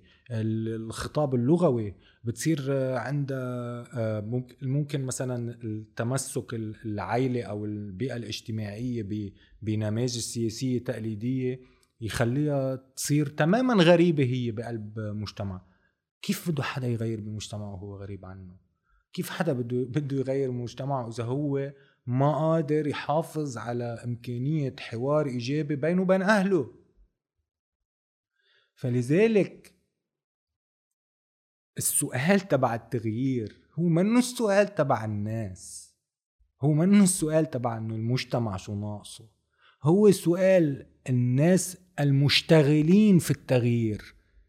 الناس الذي وضعوا الذين وضعوا أنفسهم في موقع التغيير. السؤال ماذا ينقصهم ليه ما هو الخلل في في عملهم نحو التغيير اللي عم بيكون عائق بينهم وبين تحقيق التغيير. وها برأيي وحدة من العوائق الأساسية أنه عم بيشكلوا حالة أقلوية نوعا ما ضمن المجتمع. وشوي شوي هاي الاقليه عم بصير ينحشر خطابها بالعجز والبكائية والخ فهذا هذا هذا خطر كتير لأنه أنت بتبيع للعالم بلحظة وهم انت منك مستعد تشتغل عليه بجدية وبعدين بتنسحب للبكي والدموع وتترك العالم بقى تعيش وتتعايش مع مع الخيبات ومع الخذلان آه كنا عم نحكي تحت الهواء كيف بعد ما حطوا حاجز للقاضي طارق بيطار في كتير عالم فقدت الأمل لأنه شافت هيدي إذا بدك ال investigation كالحل الوحيد تنقدر نعرف الحقيقة. يعني عم بيحطوا كل ال eggs تبعولهم ب the basket مش بس يعني بدك يكون لأنه أهم شيء أهالي الضحايا والضحايا بدهم يفهموا يعرفوا. إنه هيدي فشخة مش فشخة بس إنه it's كلوجر إيه. إيه. هلأ بس ما وقفت على هاي يعني. آه. وأكيد لا منطق يعني أكيد مش ما في حدا في يجي يقول إنه هذا الشيء منه مهم. ولكن ان إن نعتبر إنه هذا هو محور اليوم المعركة السياسية أو المعركة الاجتماعية أو معركة التغيير بلبنان فكمان نكون عم نوقع بفخ. لأنه لما بتحط كل معاركك بمعركة واحدة وإنت عارف إلى حد كبير قد إيه قدراتهم على آه، التغلب عليك بهيك معركة زاد على إنه هيك أحداث مش بس حتى بلبنان بكتير مطارح بالعالم. يعني في دائما ضبابية وغموض وتسييس ما مفهوم آه، أوله من آخره لعمليات التحقيق فيه. آه، فأن نحط كل رهاننا السياسي وكل رهاننا التغيير بقلب هالنقطة وبقلب هذا الشخص اللي فجأة تحول لشيء ميستيك بطريقة معينة. إنه هذا الشخص هو اللي بيحمل بوتنشل إنه يخلصنا من كل شيء. حرام الزلمة ما بالآخر إنه بني آدم. شئنا مش بس بني آدم بهذا البلد شئنا ما بين حق رصاصة. يعني إنه إنه بالاخر إنه كمان نحن قد عم نفيده للزلمه بأنه إنه نعتبر إنه هذا هو الجوهر السري لكل حركة تغييريه تبعتنا لا نحن من مش بس تغييرية لنعرف الح... ل... إيه اتفقنا إنه فكرة إنه إنه مهم ان نعرف بس لما بصير كل ال ال ال الطاقة تبعنا تبع اهتمامنا خطابنا آه، آه، تفاعلنا مع الحدث السياسي كله عم بيصير تشانلد على هالفكرة. فشوي شوي عم عم كثير خطرة. لأنه مثل قصة إنه يا عمي طب ما نحن قبل بنهار من الانفجار كنا فاتحين معركة ما بتفهم مع ال مع ال يعني قبل ما يضبنا الكورونا من الشارع نحن كنا فاتحين معركة مع النظام كله. عم ناكل قتل ومئات آلاف في العالم وناس بالشارع وناس معتقلة وناس هذا. صار الانفجار. صار كأنه المحرك تبع معركتنا هو الانفجار بحد ذاته. ونسينا شو صار. وطغى على على سرديه كل شيء عم بيصير لأنه صار مثل كأنه هذا الشيء الوحيد اللي نحن آملين إنه نحصل فيه أشياء. لأنه الناس بتحس إنه ما فيهم يتكمشوا إلا بهيدا. لأنه قد ما في مشاكل كمان هيدي النقطة كتير مهمة. إيه بس هلا أنا نرجع لمسألة أنا شو بدي من الناس ومفهوم اللي عم تقوليه هذا الإحساس طبيعي بس أنا اليوم لما بدي إجي أحكي للناس اللي بيصنعوا الخطاب اللي بيكتبوا اللي بيعملوا اللي بيحكوا اللي بيصنعوا المحتوى اللي كذا اللي هن كمان عندهم قدرة تأثير كتير كبيرة على شو بتفكر الناس وشو بتحس إنه كمان ما ينجروا للسنسيشناليزم أو للسهولة اللي موجودة بشيء هالقد هو في يكون symbolic وكبير وواضح. فبتلاقيه عم يمتص كل ال كل التغيير أنا بدي أقول لك شغله بكل وضوح أنا بالنسبة لي هلأ اليوم إذا جابوا عالم على التحقيق جابوهم كلهم ومشوا كذا وفلان فت على الحبس وفلان فت أنا ما حيجيني إحساس بإنه تحققت عدالة. إيه أكيد لأنه النظام ورا بعضه هون. لأنه أنا مت... هذا النظام بنيته هي المسؤولة عن هذا الشيء. كل أخلاقيته هي المعمول في مثل عنا بيقول التلم الأعوج من التور الكبير التلم اللي بي... هذا هو المفهوم الأخلاقيات مفهوم التعامل مع الناس مفهوم الحكي مع الناس. لما بتكون هاي النماذج اللي عم تطلع قدام العالم على التلفزيون كل يوم لما بتكون هاي الاشكال اللي, اللي طالعة من من يعني من زريبة حيوانات هي اللي عم تعطي نموذج الأخلاق لك للعالم كل يوم. ف كيف ممكن نحكي عن عدالة؟ من أصغر ممارسة لأصغر آه، آه، عنصر بجهاز امني حامل فرد على خصره بشبح على شارع باكمله ولا على ترمبه بنزين باكملها على آه، أزعر مدري وين بأي حي بطرابلس محسوب على مدري مين ومغطاه ما بعرف مدري مين. شو هي العدالة بهيك بيئة؟ ما في عدالة بهيك بيئة غير بضرب بنيته لهذا النظام وب... وما في ضرب لبنية هذا النظام غير بخلق قوة مجتمعية عندها قوة دفع روحية ومستعدة للتضحية ومستعد لتخوض معركة طويلة المدى ايمانا بشيء خاصه بهذا البلد. بهذه المنطقة بهذا المجتمع. خلينا نبلش من هذا البلد بس نكون بهذا البلد. نحن آه، يكون عندنا آه، آه، ترابط كافي. بعتقد فينا نلعب كتير دور إيجابي بربط المنطقة كلها ببعضها. بس خ... خلونا نشوف نعمل ال... نعمل الدوفوار تبعنا. الدوفوار تبعنا منا عاملينه. كناس حاطين حالهم بموقع التغيير بالمجتمع ال devoir منه معمول. نعرف عن جد مين هي المجتمع كنا عم نحكي هذيك الاذاعه بالتصوير إنه مثلا موضوع طرابلس. إنه هل يعقل إنه مثلا مدينة بتبعد 80 كيلو عن بيروت؟ 80 كيلو مشي بمعيار ال... بأي بلد تاني بالعالم. 80 كيلو مشي بين بيروت وطرابلس. إنه في ناس من سنتين اكتشفت طرابلس أو إيه، لاسترجت تقرر تكتشف طرابلس. وقيسي على هيك مليون منطقة تانية. يمكن في ناس استرجت آه، بعد 2019 تروح على طرابلس بس في كتير ناس لهلا ما بيسترجوا يروحوا على الضاحية. في كتير ناس لهلا ما بيسترجوا يروحوا على الجنوب ولا على بعلبك ولا على ولا على كسروان. وبكل الاتجاهات. طب وعم نحكي مش مش بس من عامة الناس عم نحكي من الناس اللي بيعتبروا حالهم إنه هن حالة استثنائية داخل هالمجتمع وتجاوزوا المسألة الطائفية وفهمانين وبيقدروا يقروا بلغات مختلفة وعندهم access على 17 مجلة بالشهر بس بعدهم بيتصرفوا بهالمحدودية فإذا منن إذا إذا إذا شيء مثل الحركة الجغرافية منه مفتوح كيف فيها تكون المعرفة مفتوحة؟ يعني إذا افترضنا إنه الناس 2019 قررت إنه تبلش تروح على طرابلس بدك بعد 15 سنة لنحكي عن معرفة لنحكي عن تجربة لنحكي عن ناس عم عم تفوت وتشوف. وهيدي المعرفة والتجربة مش بس الناس اللي برات طرابلس كمثال هن بحاجة لها إنه آه ليتعرفوا على شيء جديد. كمان الابن المدينة هو بحاجة ل... ل... ل... لأنه يكتشف وبحاجة لأنه ينفتح حوار معه وبحاجة لأنه يحس أنه هو ضمن هاي الحركة الاجتماعية. لأنه كمان هو بس يجي حدا من المنطقة الفلانية هو كمان حيصير يسترجي يروح على هالمنطقة الفلانية. وهي وحدة من القصص اللي اللي اللي, اللي بتوضح إنه الشروط بعدنا ما لبيناها. الحركة مبطل مبطل علقانين بدوائر اجتماعية آه، المدى تبع آه، شارعين ونص. إنه مار مخايل وثلاث شوارع فوقهم ولا الحمراء وشارعين من فوق وشارعين من تحت.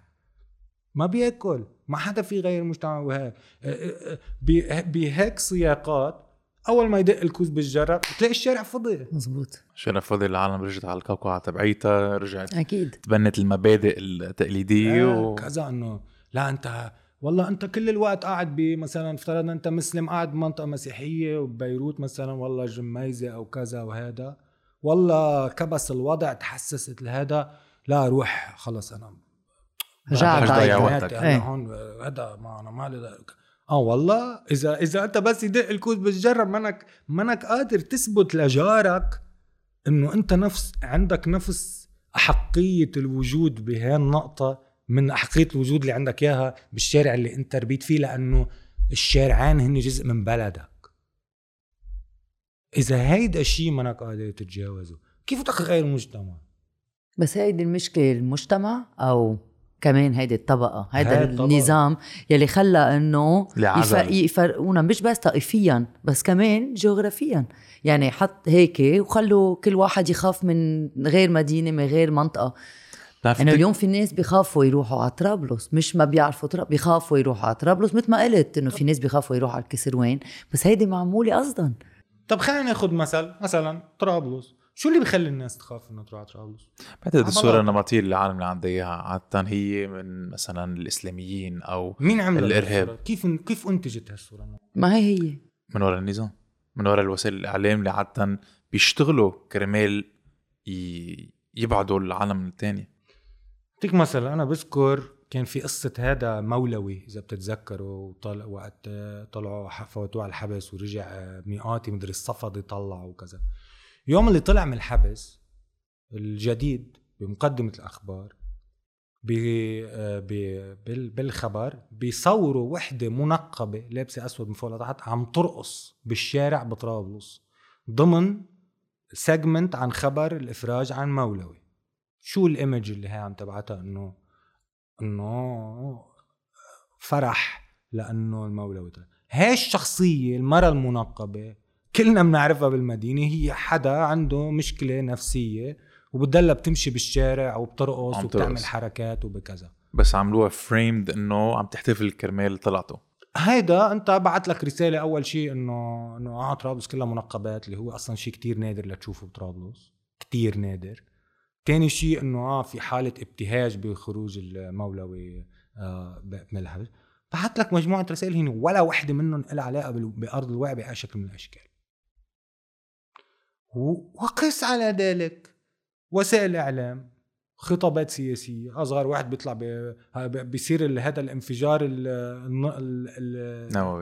تبع تلاله بعكار بيقول لك بدنا نطلع نعملها منطقه عسكرية بيقول لك منظمات إرهابية. بنفس النهار. اذا في إرادة سياسية وإعلامية ممنهجة وقديمة قديمة كتير لعزل هاي المنطقة وأخراج المغرب. اذا أنت بديهيا اليوم لما بدك أنت تشتغل لتغير أشياء بهالنظام بدك بدك تضب هاي المناطق على بعضها. طب كيف تضب هالمناطق على بعضها إذا ما بتعرفها؟ كيف بتضب هالمناطق على بعضها إذا اللي بيعرف كل منطقة هو بس ابن المنطقة؟ ما هي كل الفكرة إنه نحن يكون عندنا لغة مشتركة. مش بس سفير واحد يعني إذا مش إنه يجيب لي سفير عن كل منطقة وهن بخ... لا بده يكون في وعي مشترك. بيش... بي... بيخليني بنفس الجملة أنا أقدر أحكيك عن طرابلس وعن بعلبك وعن لما بدي أحكي بموضوع زراعه يا خيي it doesn't make sense إنه أحكي عن موضوع زراعة وأنا عم بحكي عن ضيعة واحدة أو عن منطقة واحدة لازم يكون عندي قدرة إنه يكون عندي رؤية شاملة ل كيف كل هذا البلد بين بعضه ممكن يتحرك زراعيا ليقدر يخلق جواب على مثلا مسألة أزمة أزمة غذائية اتسترا فلازم هذا التلقيح يصير على مستوى حقيقي كمان بموضوع الديانات مثلا. إنه خلص بقى ها قصة سردية التعايش زهقنا منها. عن جد. هي شو بتعمل؟ شو بتفيدك؟ هي سرعتك خليك أنت مطرحك وأنا خليني مطرحي بس إنه كول بنسهر مع بعض. درجة تحت الفيدرالية. يعني. إيه لا أنا بدي أنا بدي بدي أنا بدي أفتحه لل بدي حركه للنقاش الديني. أنا بدي أفهم أنت شو عندك. بدي أفهم ال... أنت شو الأشياء اللي ربيان عليها؟ شو ال شو ال شو ال شو الأشياء الفطرية اللي فيك لما بتغمض عينيك وبتتخيل هذا العالم كيف راكب. بدي أعرف أنت كيف تتخيله. لك أنا كيف بتخيلوا لنقدر نحكي لغة مشتركة. مش نضلنا عايشين بحالة تجاهل إنه لا نحن ما بس صارت شوي بلحظه لحظة 17 صار في تبادل بس يعني كثير قليل وهو قال إنه على صعيد 15 سنة في يصير. أنا يعني كنا عم نحكي عن كيف المناطق معزولة هيك بعصب لأنه بحس كمان النقل المشترك ما عندنا ما عندنا بابليك ترانسبورتيشن يعني مثلا ابن المنطقة بطرابلس ما في ياخذ رح أقول حيلا شي تراموي مثلا يروح يشتغل ببيروت ويرجع على على مدينته على على قريته. ف بعتقد كمان لأنه البنية التحتية منا موجودة وكل واحد معزول كل واحد بيضل بمنطقته. إيه و it's frustrating. نحن لازم ننطلق من فكرة إنه frustrated نقطة الانطلاق تبعنا إنه خربانة. آه ما بيصير كل مرة ترجع لنقطة إنه خربانة. خلص هاي ال hypothesis الأساسية الوضع خربان. moving forward إيه نحن بنعمل اللي علينا. ف we move forward يا أخي. مسألة ال transportation مسألة ال mobility بين المناطق. وهي example على برايي على كل شيء. اليوم أنت من الجنون إنك تنتظر من هيك نظام إنه يجاوبك على هيك إشكاليات. يعني أكيد. حرفيا يعد من الجنون.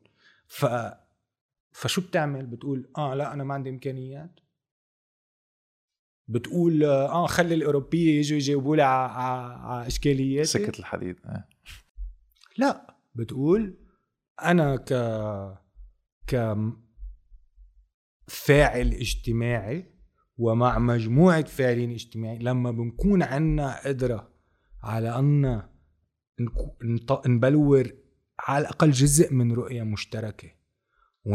بمعنى أن نحدد أولويات للفعل اللي على الأرض أنت بدك تقنعني اليوم إنه مجموعات الشباب اللبنانيين والناس اللبنانيين بكل شيء هن.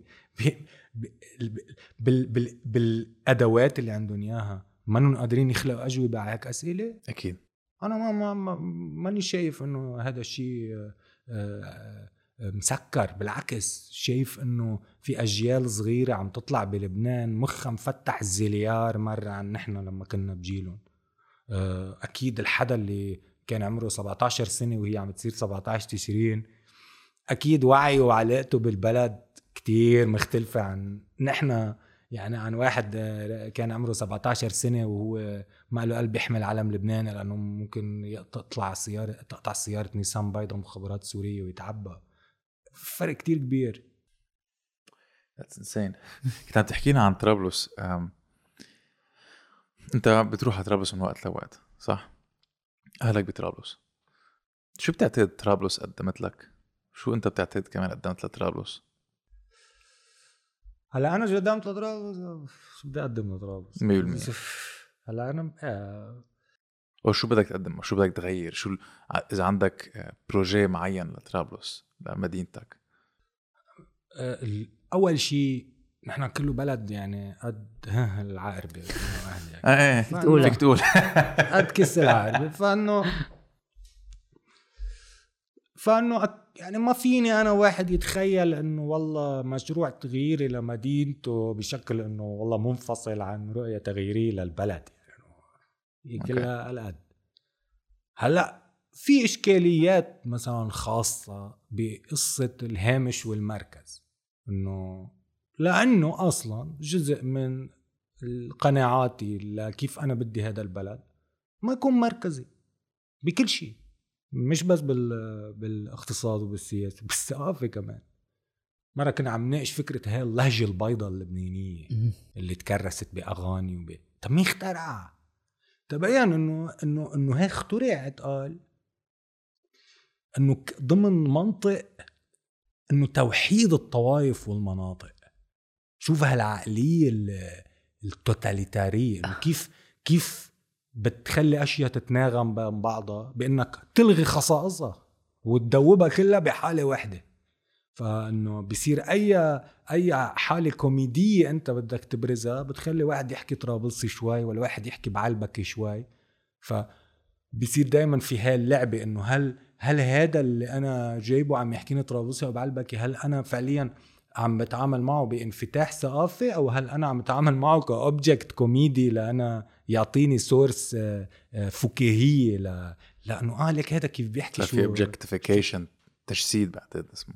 100% ف هيدي بوحدة من ال ال ال الرؤى اللي أنا عندي عن عن كل البلد. مش بس عن طرابلس مش بس طرابلس اللي بتعاني من مسألة التهميش. طرابلس مدينة كبيرة. فإنه هلا كل هاي المدينة تكبها على البحر شوي تخينة يعني. بس إنه كل البلد بحاجة إنه يفتح على كل البلد. آه، ليش اليوم آه، أي شيء بده بده يقدم حاله ك يعني مثلا خد هذا المنهج الفني اللي أنا بعتبر مثلا حدا مثل جورج خباز بيمثله بقوة. اللي هو هذا الخطاب اللي خصه بالتعايش والتصالح والكذا والكذا. آه بيرجع بيعمل نفس الشيء بالآخر. بدور عن متى خطاب بدور عن متى اللهجة بدور عن متى خصوصية مفروض إنه هي تقدر تستوعبنا كلنا بس ما في نمنمة كافية ما في مج... مساحة كافية لأنت عن جد تفتح على كل الغنى اللي في حقيقة موجود بمجتمعك. أنت اليوم بتروح على باريس بتشوف الأفريقي والهندي والهذا بتقول آه تنوع. بس بتروح على ساحة الكورة بطرابلس ما بتنتبه إنه في الكوراني وفي الزغرتاوي وفي العكاري وفي هذا وكمان هذا وفي البدوي وفي المتحضر وفي الفلاح وفي المهندس وفي الحكيم وكلهم هول عم يختلطوا بمساحة وحدة. وينجوا يوميا حالة تلاقح ثقافي وايش إنساني واجتماعي. وتفكر كيف ممكن بالمساحه تخليها تعمل أكثر هالوظيفة كيف ممكن اللغة تعمل أكثر هالوظيفة الفن يعمل أكثر هالوظيفة. لا في انكفاء في أوفر مركزية في إنه أصلا أنت أنت كطرابلسي إذا بدك يسمعوك بدك تيجي على بيروت. أنا هيك عملت. إنه لو أنا قعدت بطرابلس وهذا نو مستحيل كان كان كنت قدرت عملت اللي عملته. مستحيل. لأنه آه بس بس أنت جيت لهون. صرت إنه عرفت؟ صرت representative عن شيء معين. ولما صار في أزمة مواضيع فاه أنت صرت ال صار صار صرت المرجع آه. صار آه تعال تعال تعال خبرنا عن طرابلس. عرفت؟ ال ambassador. سفير مثل العاده آه فيما بالحقيقة إنه شو شو شو بدي خبرك عن طرابلس؟ شو شو؟ أنا أنا عندي سردية عن طرابلس. هي خاصة بالتجارب اللي أنا عشتها وبالناس اللي حوالي هل هي بتختزل طرابلس؟ أكيد لا. هل أنا بقدر أعطي صورة ستاندرد هيك كل واحد طرابلسي هو بيقدر يتبناها بسهولة؟ أكيد لا. بس عندي تجربة بهالمدينة عندي حب لهالمدينة عندي شو عطتني عطتني مثل اللي بتعطيك إياه المدينة اللي بتربى فيها واللي بتضلك رايح جاي عليها واللي أهلك فيها واللي رفقاتك القدام فيها اللي هي بتكونك يعني. و... وإذا بدنا نحكي شوية شعر طرابلس آه، حلاوتها إنه لأنها منا محطوطة ب spotlight مثل بيروت. ففي أقل أداء في أقل performance بكل شيء. يعني الناس اللي بتعمل موسيقى بطرابلس عارفة إنه هي ما حدا حيلكشها. فإذا بعد عندها في حرية أكثر عم تحكي. في حريه أكثر و... و... وإذا عم تعملها عم تعملها للأسباب الصح عم تعملها لأنه لا. لأنه هي ما فيها تعيش بلاها. وبنفس الوقت المدينة ما بتفرجيك حالها دغري. لا بدك أنت بدك تتواضع كفاية وتلغي كفاية من مفاهيمك المسبقة لتغمق وتبلش تكتشف أنت عن جد شو فيها هالمدينه لأنه أنا إذا المدينة آثار وصحن حلاوة الجبن عرفت؟ و... وبعد وعروس الثورة وهيك. انه لا رحنا ولا جينا يعني. بس نعم. لا المدينة هي منه المدينة هي ال... هي هي ال... النقاشات اللي عم تحكيها العالم هي التن... هي ال...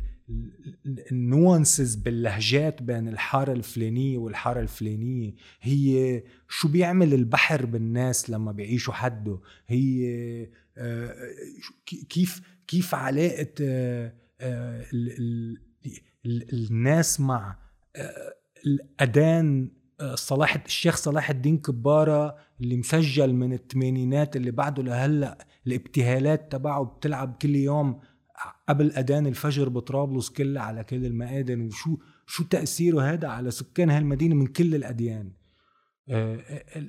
هال هال هالاشياء اللي بتعمل من المدينة مدينة يعني فيها characters فيها علاقة مع ال مع الشيء ال vertical التصاعدي وكمان فيها علاقة مع الماديات كيف الناس بتاكل وكيف الناس بتشارك بعضها وكيف ف مشان هيك أنا بحس إنه بحس حالي محظوظ إني ربيت بهالمدينة اللي ما أكلت لها راسها العولمة. أه وهيك بعدها محافظة على علاقة. بتحس إنه قد ما قاطع عليها قد ما عتيقة هالمدينه هيك بتطلع بكل شيء إنه آه. وقت بطيء وهيك في حالة إنه إنه الأشياء عم تتغير بس في في جبل بهالمدينه وهي المدن هيك العتيقة فيها هذا الأنس. كيف بدي أحكيك كمان بس نرجع على الموسيقى عن حكيت عن اللغة البيضاء كل الوقت عم نشوفها بالمسلسلات و what have you انت لما بتغني الراب بتستعمل لغة بيضاء بتستعمل لغة دارجة بتستعمل لغة فصحى. نحوية فصحى. هلا اجمالا ب... بشتغل يعني تح... كنت بفترة أشتغل بين العامية والفصحى. يعني في تركات تكون بيورلي عاميه وفي تركات كنت أشتغلها فصحى. مع الوقت شوي انقرضت الفصحى من شغلي. لأنه كمان تغيرت طريقة كتابتي. وصرت احس إنه الشيء اللي أنا عبالي طلعه بالشغل ما في غير العامية فيها تطلع يعني ما في غير ال... طريقة الحكي اليومية اللي فيها تطلعه. عبر إني استكشف بهذه طريقة الحكي اليومية قديش هي عندها إمكانيات آه، فكرية وفلسفية وخيالية لا لا تقل عن عن المجال اللي بتفتحه اللغة الفصحى لأنه هي أصلا ما أنا مفصولة عنها يعني. والمجال الاستكشاف اللغوي اللي بآخر سنين أنا حاطط حالي فيه أو مرتاح فيه أو متوتر فيه فبالتالي مرتاح فيه هو هو إنه بمطرح تقدر تفوت بالتعقيد لأنه أنت عندك مجال نص. فإذا أنا ما حأستفيد من مجال النص تفرج المفارقات كون عم بشتغل بروباغندا. أنا ما عبالي أشتغل بروباغندا. ما عبالي خلي الأمور بقوالب بقوالبها الكبرى. لأنه ما ما بتكون شفت شيء بقوالبها الكبرى. فأنت عبالك إنه ت... ت... تفوت بالتفاصيل تفوت بال... بال... بالتعقيدات تبع الأمور. بس تفوتهم باللغة اللي فيها تنحكى يوميا. صح. نحن كان عنا ذات التجربة إذا بدك مع البودكاست كيف كنا عم نجرب نشوف كيف بنحكي بنقفقف آه، بنستعمل لغة شوي بيضاء أكثر أنا لا بس اي لا لا بس يعني اخر شيء وصلنا لمحل إنه لا كمان نقدر نعبر عن مشاعرنا كمان نقدر نحكي بالطريقة اللي نحن بدنا نحكي فيها اللي هي بتصير أكثر اوثنتيك إذا بدك. هي اللغة اللي نحن عادة نحكي فيها. بالشارع نخلق نخلطها مع غير لغة. كمان. لغات يعني. كلنا هيك. الفصحى آه لها برأيي وظائف كتير مهمة بس شوي بمطرح تاني بمطارح تانية. يعني آه، الفصحى بتدلها بالنسبة لي لغه روحية بامتياز.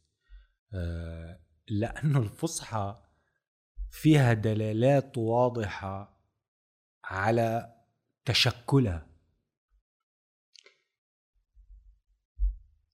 أعطيكم مثل بسيط من الأشياء اللي أنا بلاقيها ملفتة باللغة. لا طبعا هذا بي بي بيمتد على العامية يعني.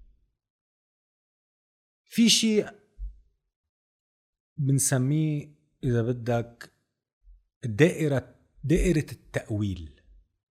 هلأ التأويل بال بال بالمصطلح العربي هو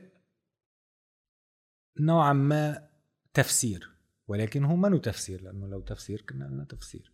ف بنشوف هون شو الجذر تبع الكلمة لنفهم شو الدلالات تبعها. فهيدي الكلمة نفس الشيء بتروح بنفس الوقت بتروح على المقال يعني وين رايح هذا الشيء وبنفس الوقت هي بتحوي الأول. فهناك علاقة دائرية بين وين يبدأ المعنى وين أنت عم م. تحاول تنهي. فبتاخد كلمة مثلا شو بتسمي بي بيك؟ جدك. جدك. إذا بدك تشتغل شغلة مش أو بدك تقول كلمة مش بالمزح. بالجد. تحكي كلام جد. جدي إذا بدك تطرح فكرة أو هيدا البيت أنا بدي أنقله على حالة مختلفة. شو بعمل فيه؟ شو؟ بجدده. أوكي. باللغة العربيه جدك هو جدك لأنه جد المرء قوته وعظمته. وجدك هو جدك لأنه جد المرء هو قوته وعظمته. والتجديد غير التحديث لأنه التجديد هو مش أن تأتي بما هو حديث. وطارئ بل التجديد هو أن تعيد القوة والعظمة إلى ما كان عبر عناصر جديدة. بهالدائرة بهالدائرة مثلا كيف كيف كيف هاي الكلمة بمعناتها قادرة تتشكل بهال بهالطريقة اللي هي عم تحكي عن شيء بيوصف أكت حاضر مثلا جديتك بالعمل عم يوصف جدك اللي هو ماضيك وعم يوصف تجديدك اللي هو مستقبلك. أي مستقبل. ف هون كأنه في حدا عم بيقول لك إنه إنه بها ب بالميتافور الأساسي تبع هذا الكلمة تبع هيدي الكلمة. كيف تصممت هاي الكلمة بكيف اجت على الوجود؟ في شيء كان أصلا محتوي لهي الدائره لقدرت بعدين طلعت منها بهالمعاني بس هذا بيعني كمان إنه لما أنت صار عندك هال العلاقة مع قصد الكلمة صار حرفيا لما أنت بتقول جدي صار في سلك تاني عم يمشي براسك عن لما كنت أنت شايف إنه هاي الكلمة هي مجرد كلمة معلقة بالهواء to signify هذا بي بي. وما في أي سكة بتربط بين الكلمة وبين المدلول عليه بهاي الكلمة. ف تخيل قديش اللغة غنية وتخيل قديش في أمثلة وتشجرات عن عن هذا الشيء كل ما تتعامل معهم أكتر وكل ما تشوفهم أكتر كل ما تحس هون إنه في شيء باللغة منه بس على مستوى المعقلن منه بس على مستوى نوع من الانفورميشن العقلانية اللي عم تنتقل من ألف إلى باء. وكمان هو منه شيء تماما عشوائي هي مجرد مصطلحات كبيناها كيف ما كان وبعدين مشينا فيها. فلا ففي بنية وفي تراكيب وكلنا لما عم نتشارك اللغة ولما عم نتشارك هالمصطلحات عم نعيش بقلب أحلام مشتركة. عم نعيش بقلب مجازات مشتركة. عم نعيش بقلب ميتافورز مشتركة. ف فبتصير لعبة اللغة مش إنه أنا عم أقول لك شيء كرمال أنت تتلقاه وتم وت... وتفهمه مثل ما أنا كان عندي تصور عقلاني مسبق عن كي أنا شو قصدي بهالكلمة. لا صار إنه أنا عم عم عبر عن حالي لغويا مشان كفي سلسلة تموجات لا تنتهي بهاللغة وكيف بتبني معاني جديدة وكيف بتبني خيالات جديدة وكيف بتبني صور جديدة. ولذلك هالقد أساسية فكرة إن نرد الخيال على اللغة إن نرد الأريحية على اللغة إن نرد على هاي اللغة والعامية فيها قدرة إن نبني أفكار كبيرة ونبني ونفوت بالتعقيدات ونشكل صور آه، مفاجئة ويسلقها حدا تاني ويكبها ويسلقها حدا تالت وهذا اللي اللي اللي كل ما تطلع بالتاريخ بتلاقي إنه شو بيصير؟ إنه بتكون المعاني تبع اللغة ودلالاتها ماشي حالها عم تلبيهم للعالم. بعد شوي بلش يتشربك الوضع لأنه نفس التعقيدات الجديدة اللي عم تنتجها اللغة ونفس الشيء الجديد اللي عم اللي طلع بالمجتمع عم يخلق حدود جديدة عم يخلق anomalies آه كنا شايفين إنه آه هيدي الكلمة ويعني خذ مثلا هيدي قصة مثلا قصة مصطلح ال mass بال physique من آه أوكليد ل من مثلا أفلاطون لاوكليد لنيوتن لاينشتاين كلمة هال كلمة الماس كلهم بيستعملوها. بس كل مرة كانت عم تعمل معاني عم يتغير الدلالة تبعيتها. ليه؟ لأنه كان التعريف تبعها عم يصطدم بمحدوديته على أرض الواقع من خلال التجربة. فبتدل تتراكم هال الاختبارات الغير مريحة لحديت ما تنسلخ عن الشيء الأول اللي كانت فيه وف ترجع تفتح متنفس جديد.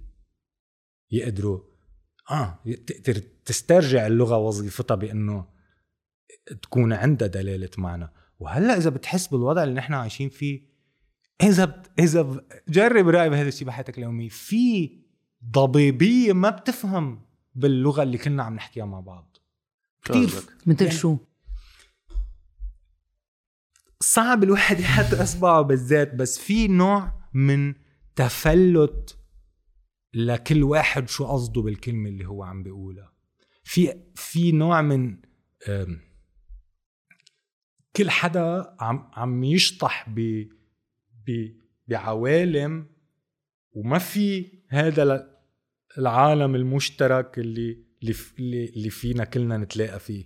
عم بتخف هاي المساحة. عم لأنه عم تتفتق هاي اللغة عم تعجز نماذج حكينا القديمة اللي ناتجة عن هيديك المنظومة اللي عم نحكي عنها صارت عم تنج... عم تعجز عن التعبير عن واقعنا. اليوم مثلا عالم تحكي كيف افترضنا مثلا بأبوكاليبس. طب شو يعني أبوكاليبس؟ طب هل نحن عن جد عايشين أبوكاليبس؟ طب فلان الفلاني يمكن عايش أبوكاليبس لأنه لأنه آه، معادلته البسيكولوجية completely انهارت. بس في حدا تاني هو منه منه ابدا عايش هذا الشيء ك apocalypse. يمكن في حدا ثالث كمان مش بس ما عايش عايشه ك opportunity وهلا صار آه، فرق الدولار وال fresh dollar كذا إيه، عنده trauma. تمام. فمزيد من ال fragmentation بالمجتمع انهيار للحلم الوهم الإيديولوجي تبع لبنان. فصار هذا النسيج اللغوي عم بفرفت. ومشان هيك عم نلاقي مثلا أكثر وأكثر اللي حكينا عنهم الكتابة عم تروح للأشياء العبثية أو للأشياء ال completely metaphoric التعبيرية البحتة لأنه هيدي فيها تضلها مضبوطة بالأرضية تبعها. إنه هذا الشخص عم بيعبر أنت منك مضطر تفهم هو عن شو عم يعبر بس هو عم بيعبر. ما مضطرين نعمل من هذا الشيء أرضية مشتركة. أو إنه آه هيدي cathartic func- cathartic function آه فإنه بس ما في بقى function للغة كأنه آه أنت تكب لي معنى أنا أقدر العالم صارت تكتب لحالها كأنه. 100% العالم وهيدي هيدي هيدي هي. أو لجمهور معين كمان. لجمهور معين هي حتى ما يعني يا أما هو كتير صغير بمعنى إنه هو شلتها يا أما لجمهور هي ما بتعرف إذا موجود أو لا. يعني وعلى الأرجح ما هو موجود. يعني جمهور متخيل. ف ربطا باللي كنا عم نحكيه قبل كمان هذا الشيء بيرجع بينربط بعملية كيف بتتشكل هاي الايديولوجيا وكيف تتشكل هاي الهويه وكيف بتنعمل هاي القفزة اللي حتنقلك من مطرح إنه أنت مجرد عبد لشبكة من المفاهيم والمصطلحات منك عارف تطلع منها لحديت ما يصير عندك مصطلحات تحملها ب... بيقين السيف وتعطيك قوة.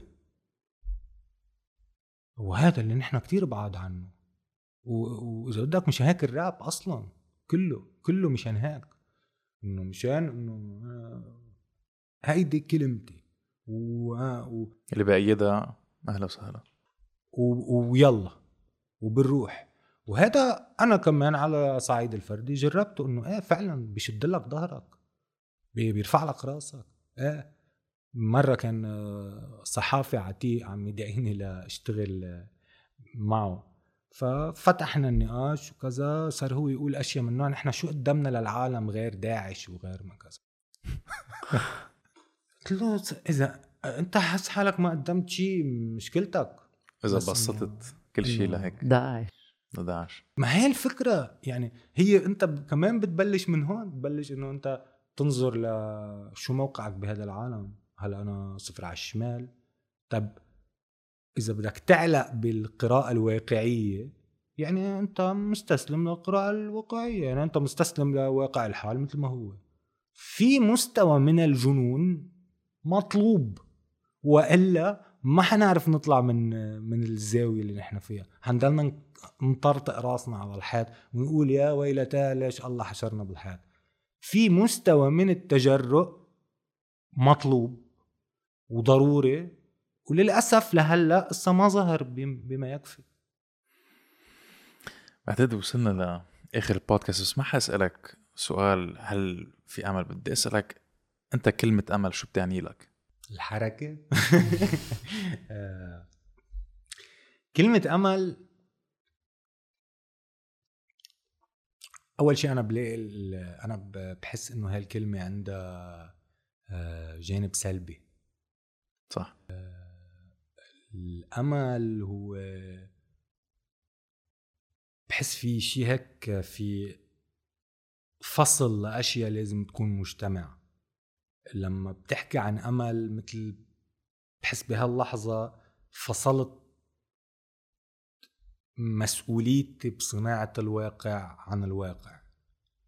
أه وخلقت فكرة إنه كمان وهم كتير خطير اللي هو إنه فيني أنا كفرد أو كمجتمع أو كعالم أو ككوكب إنه نوصل لحقيقة نهائية أو لحل نهائي بأي شيء. وهذا الشيء أنا فلسفيا وعقائديا برفضه تماما. ما في شيء اسمه حل نهائي. مش مش وارده اللي بيعملوا حل نهائي هن الفاشستيين المعاتيه اللي اللي هو ما بيكون حل نهائي بس إنه بيعملوا جرائم بال, بال... اللي بيعنينا أكثر هو الشغل. طالما الشغل موجود وطالما الأبواب الجدال والحوار لتحسين ظروف هذا الشغل موجودة بعتبر حالي من المطرح الصح. بس يختل هذا التوازن آه، بس الكسل ياكل الكسل كتير في يركب على الأمل. صح. بتبلش تأجل قصص لا تنطر. كمان تنطر. تنطر آه. يصير شيء. أنا علمتني الحياة اجمالا إنه ما أنتظر شيء. ولا أتوقع إنه في شيء منيح بيجي لوحده. إذا أنا حطيت حالي بموقع التلقي الأشياء المنيحة اللي بدك إياها بالحياة بدك تشتغلها ولا لا لا تشتغلها بدك تتعلم كيف تشتغلها وبدك تجرب وبدك تخبص وبدك تصلح وبدك تتعلم على الطريق. ما في وصفات سحرية. وهذا يمكن اللي لازم نبلش نقوله للعالم إنه وهذا هذا يمكن بحررنا من كتير أشياء. بالوضع النفسي اللي نحن عايشين فيه هلأ كل وقت عم عم نلطم. يمكن إذا من من نقرأ شوية تاريخ نطلع على شو عم بيصير بالكوكب اللي نحن عايشين فيه وقديش في مقاسي ألعن مليون مرة من اللي نحن عايشينه. وقديش بنتحمل مسؤولية إنه إنه الواقع اللي نحن عم نعيشه والمستقبل اللي نحن حنعيشه هو منه شيء مكتوب على ورق التين و... و... ونحن بس متفرجين فيه. نحن هلأ اللي عايشين بلبنان هلأ هن برقبتهم مسؤولية شو مصير هذا البلد بعد 10 و15 و20 سنة. و... ولتنطلق الألعاب الأولمبية. This was هذا بعد كانت سردة رائعة. إيه. كثير حبيتها. آه. أنا كنت ضليت ساكتة عم بتسمع. إيه أنا بس كنت عم جرب أسأل كم سؤال كرمال هذا. آه مازن كرمال الأشخاص اللي بدهم يشوفوك بدهم يتسمعوا عليك وين آه شو مواقع التواصل الاجتماعي كرمال يقدر يلاقوك؟ ساوند كلاود ساوند كلاود يوتيوب كل ال platforms تبع الموسيقى Spotify أنغامي Deezer etcetera إنستغرام الراس آه وأنت هلأ عم تطلع tracks كمان. هلأ نحن عم تطلع الحلقة 10 أكتوبر بس طلعت track 8 أكتوبر. 8 أكتوبر صح؟ ومفروض يعني beginning November كمان في release تانية هول كلهم singles part of an album بس حنزله track by track وجرب اعطيه حقوق بصريه شوي. awesome مازن الراس شكرا على السردة thank you شكرا لكم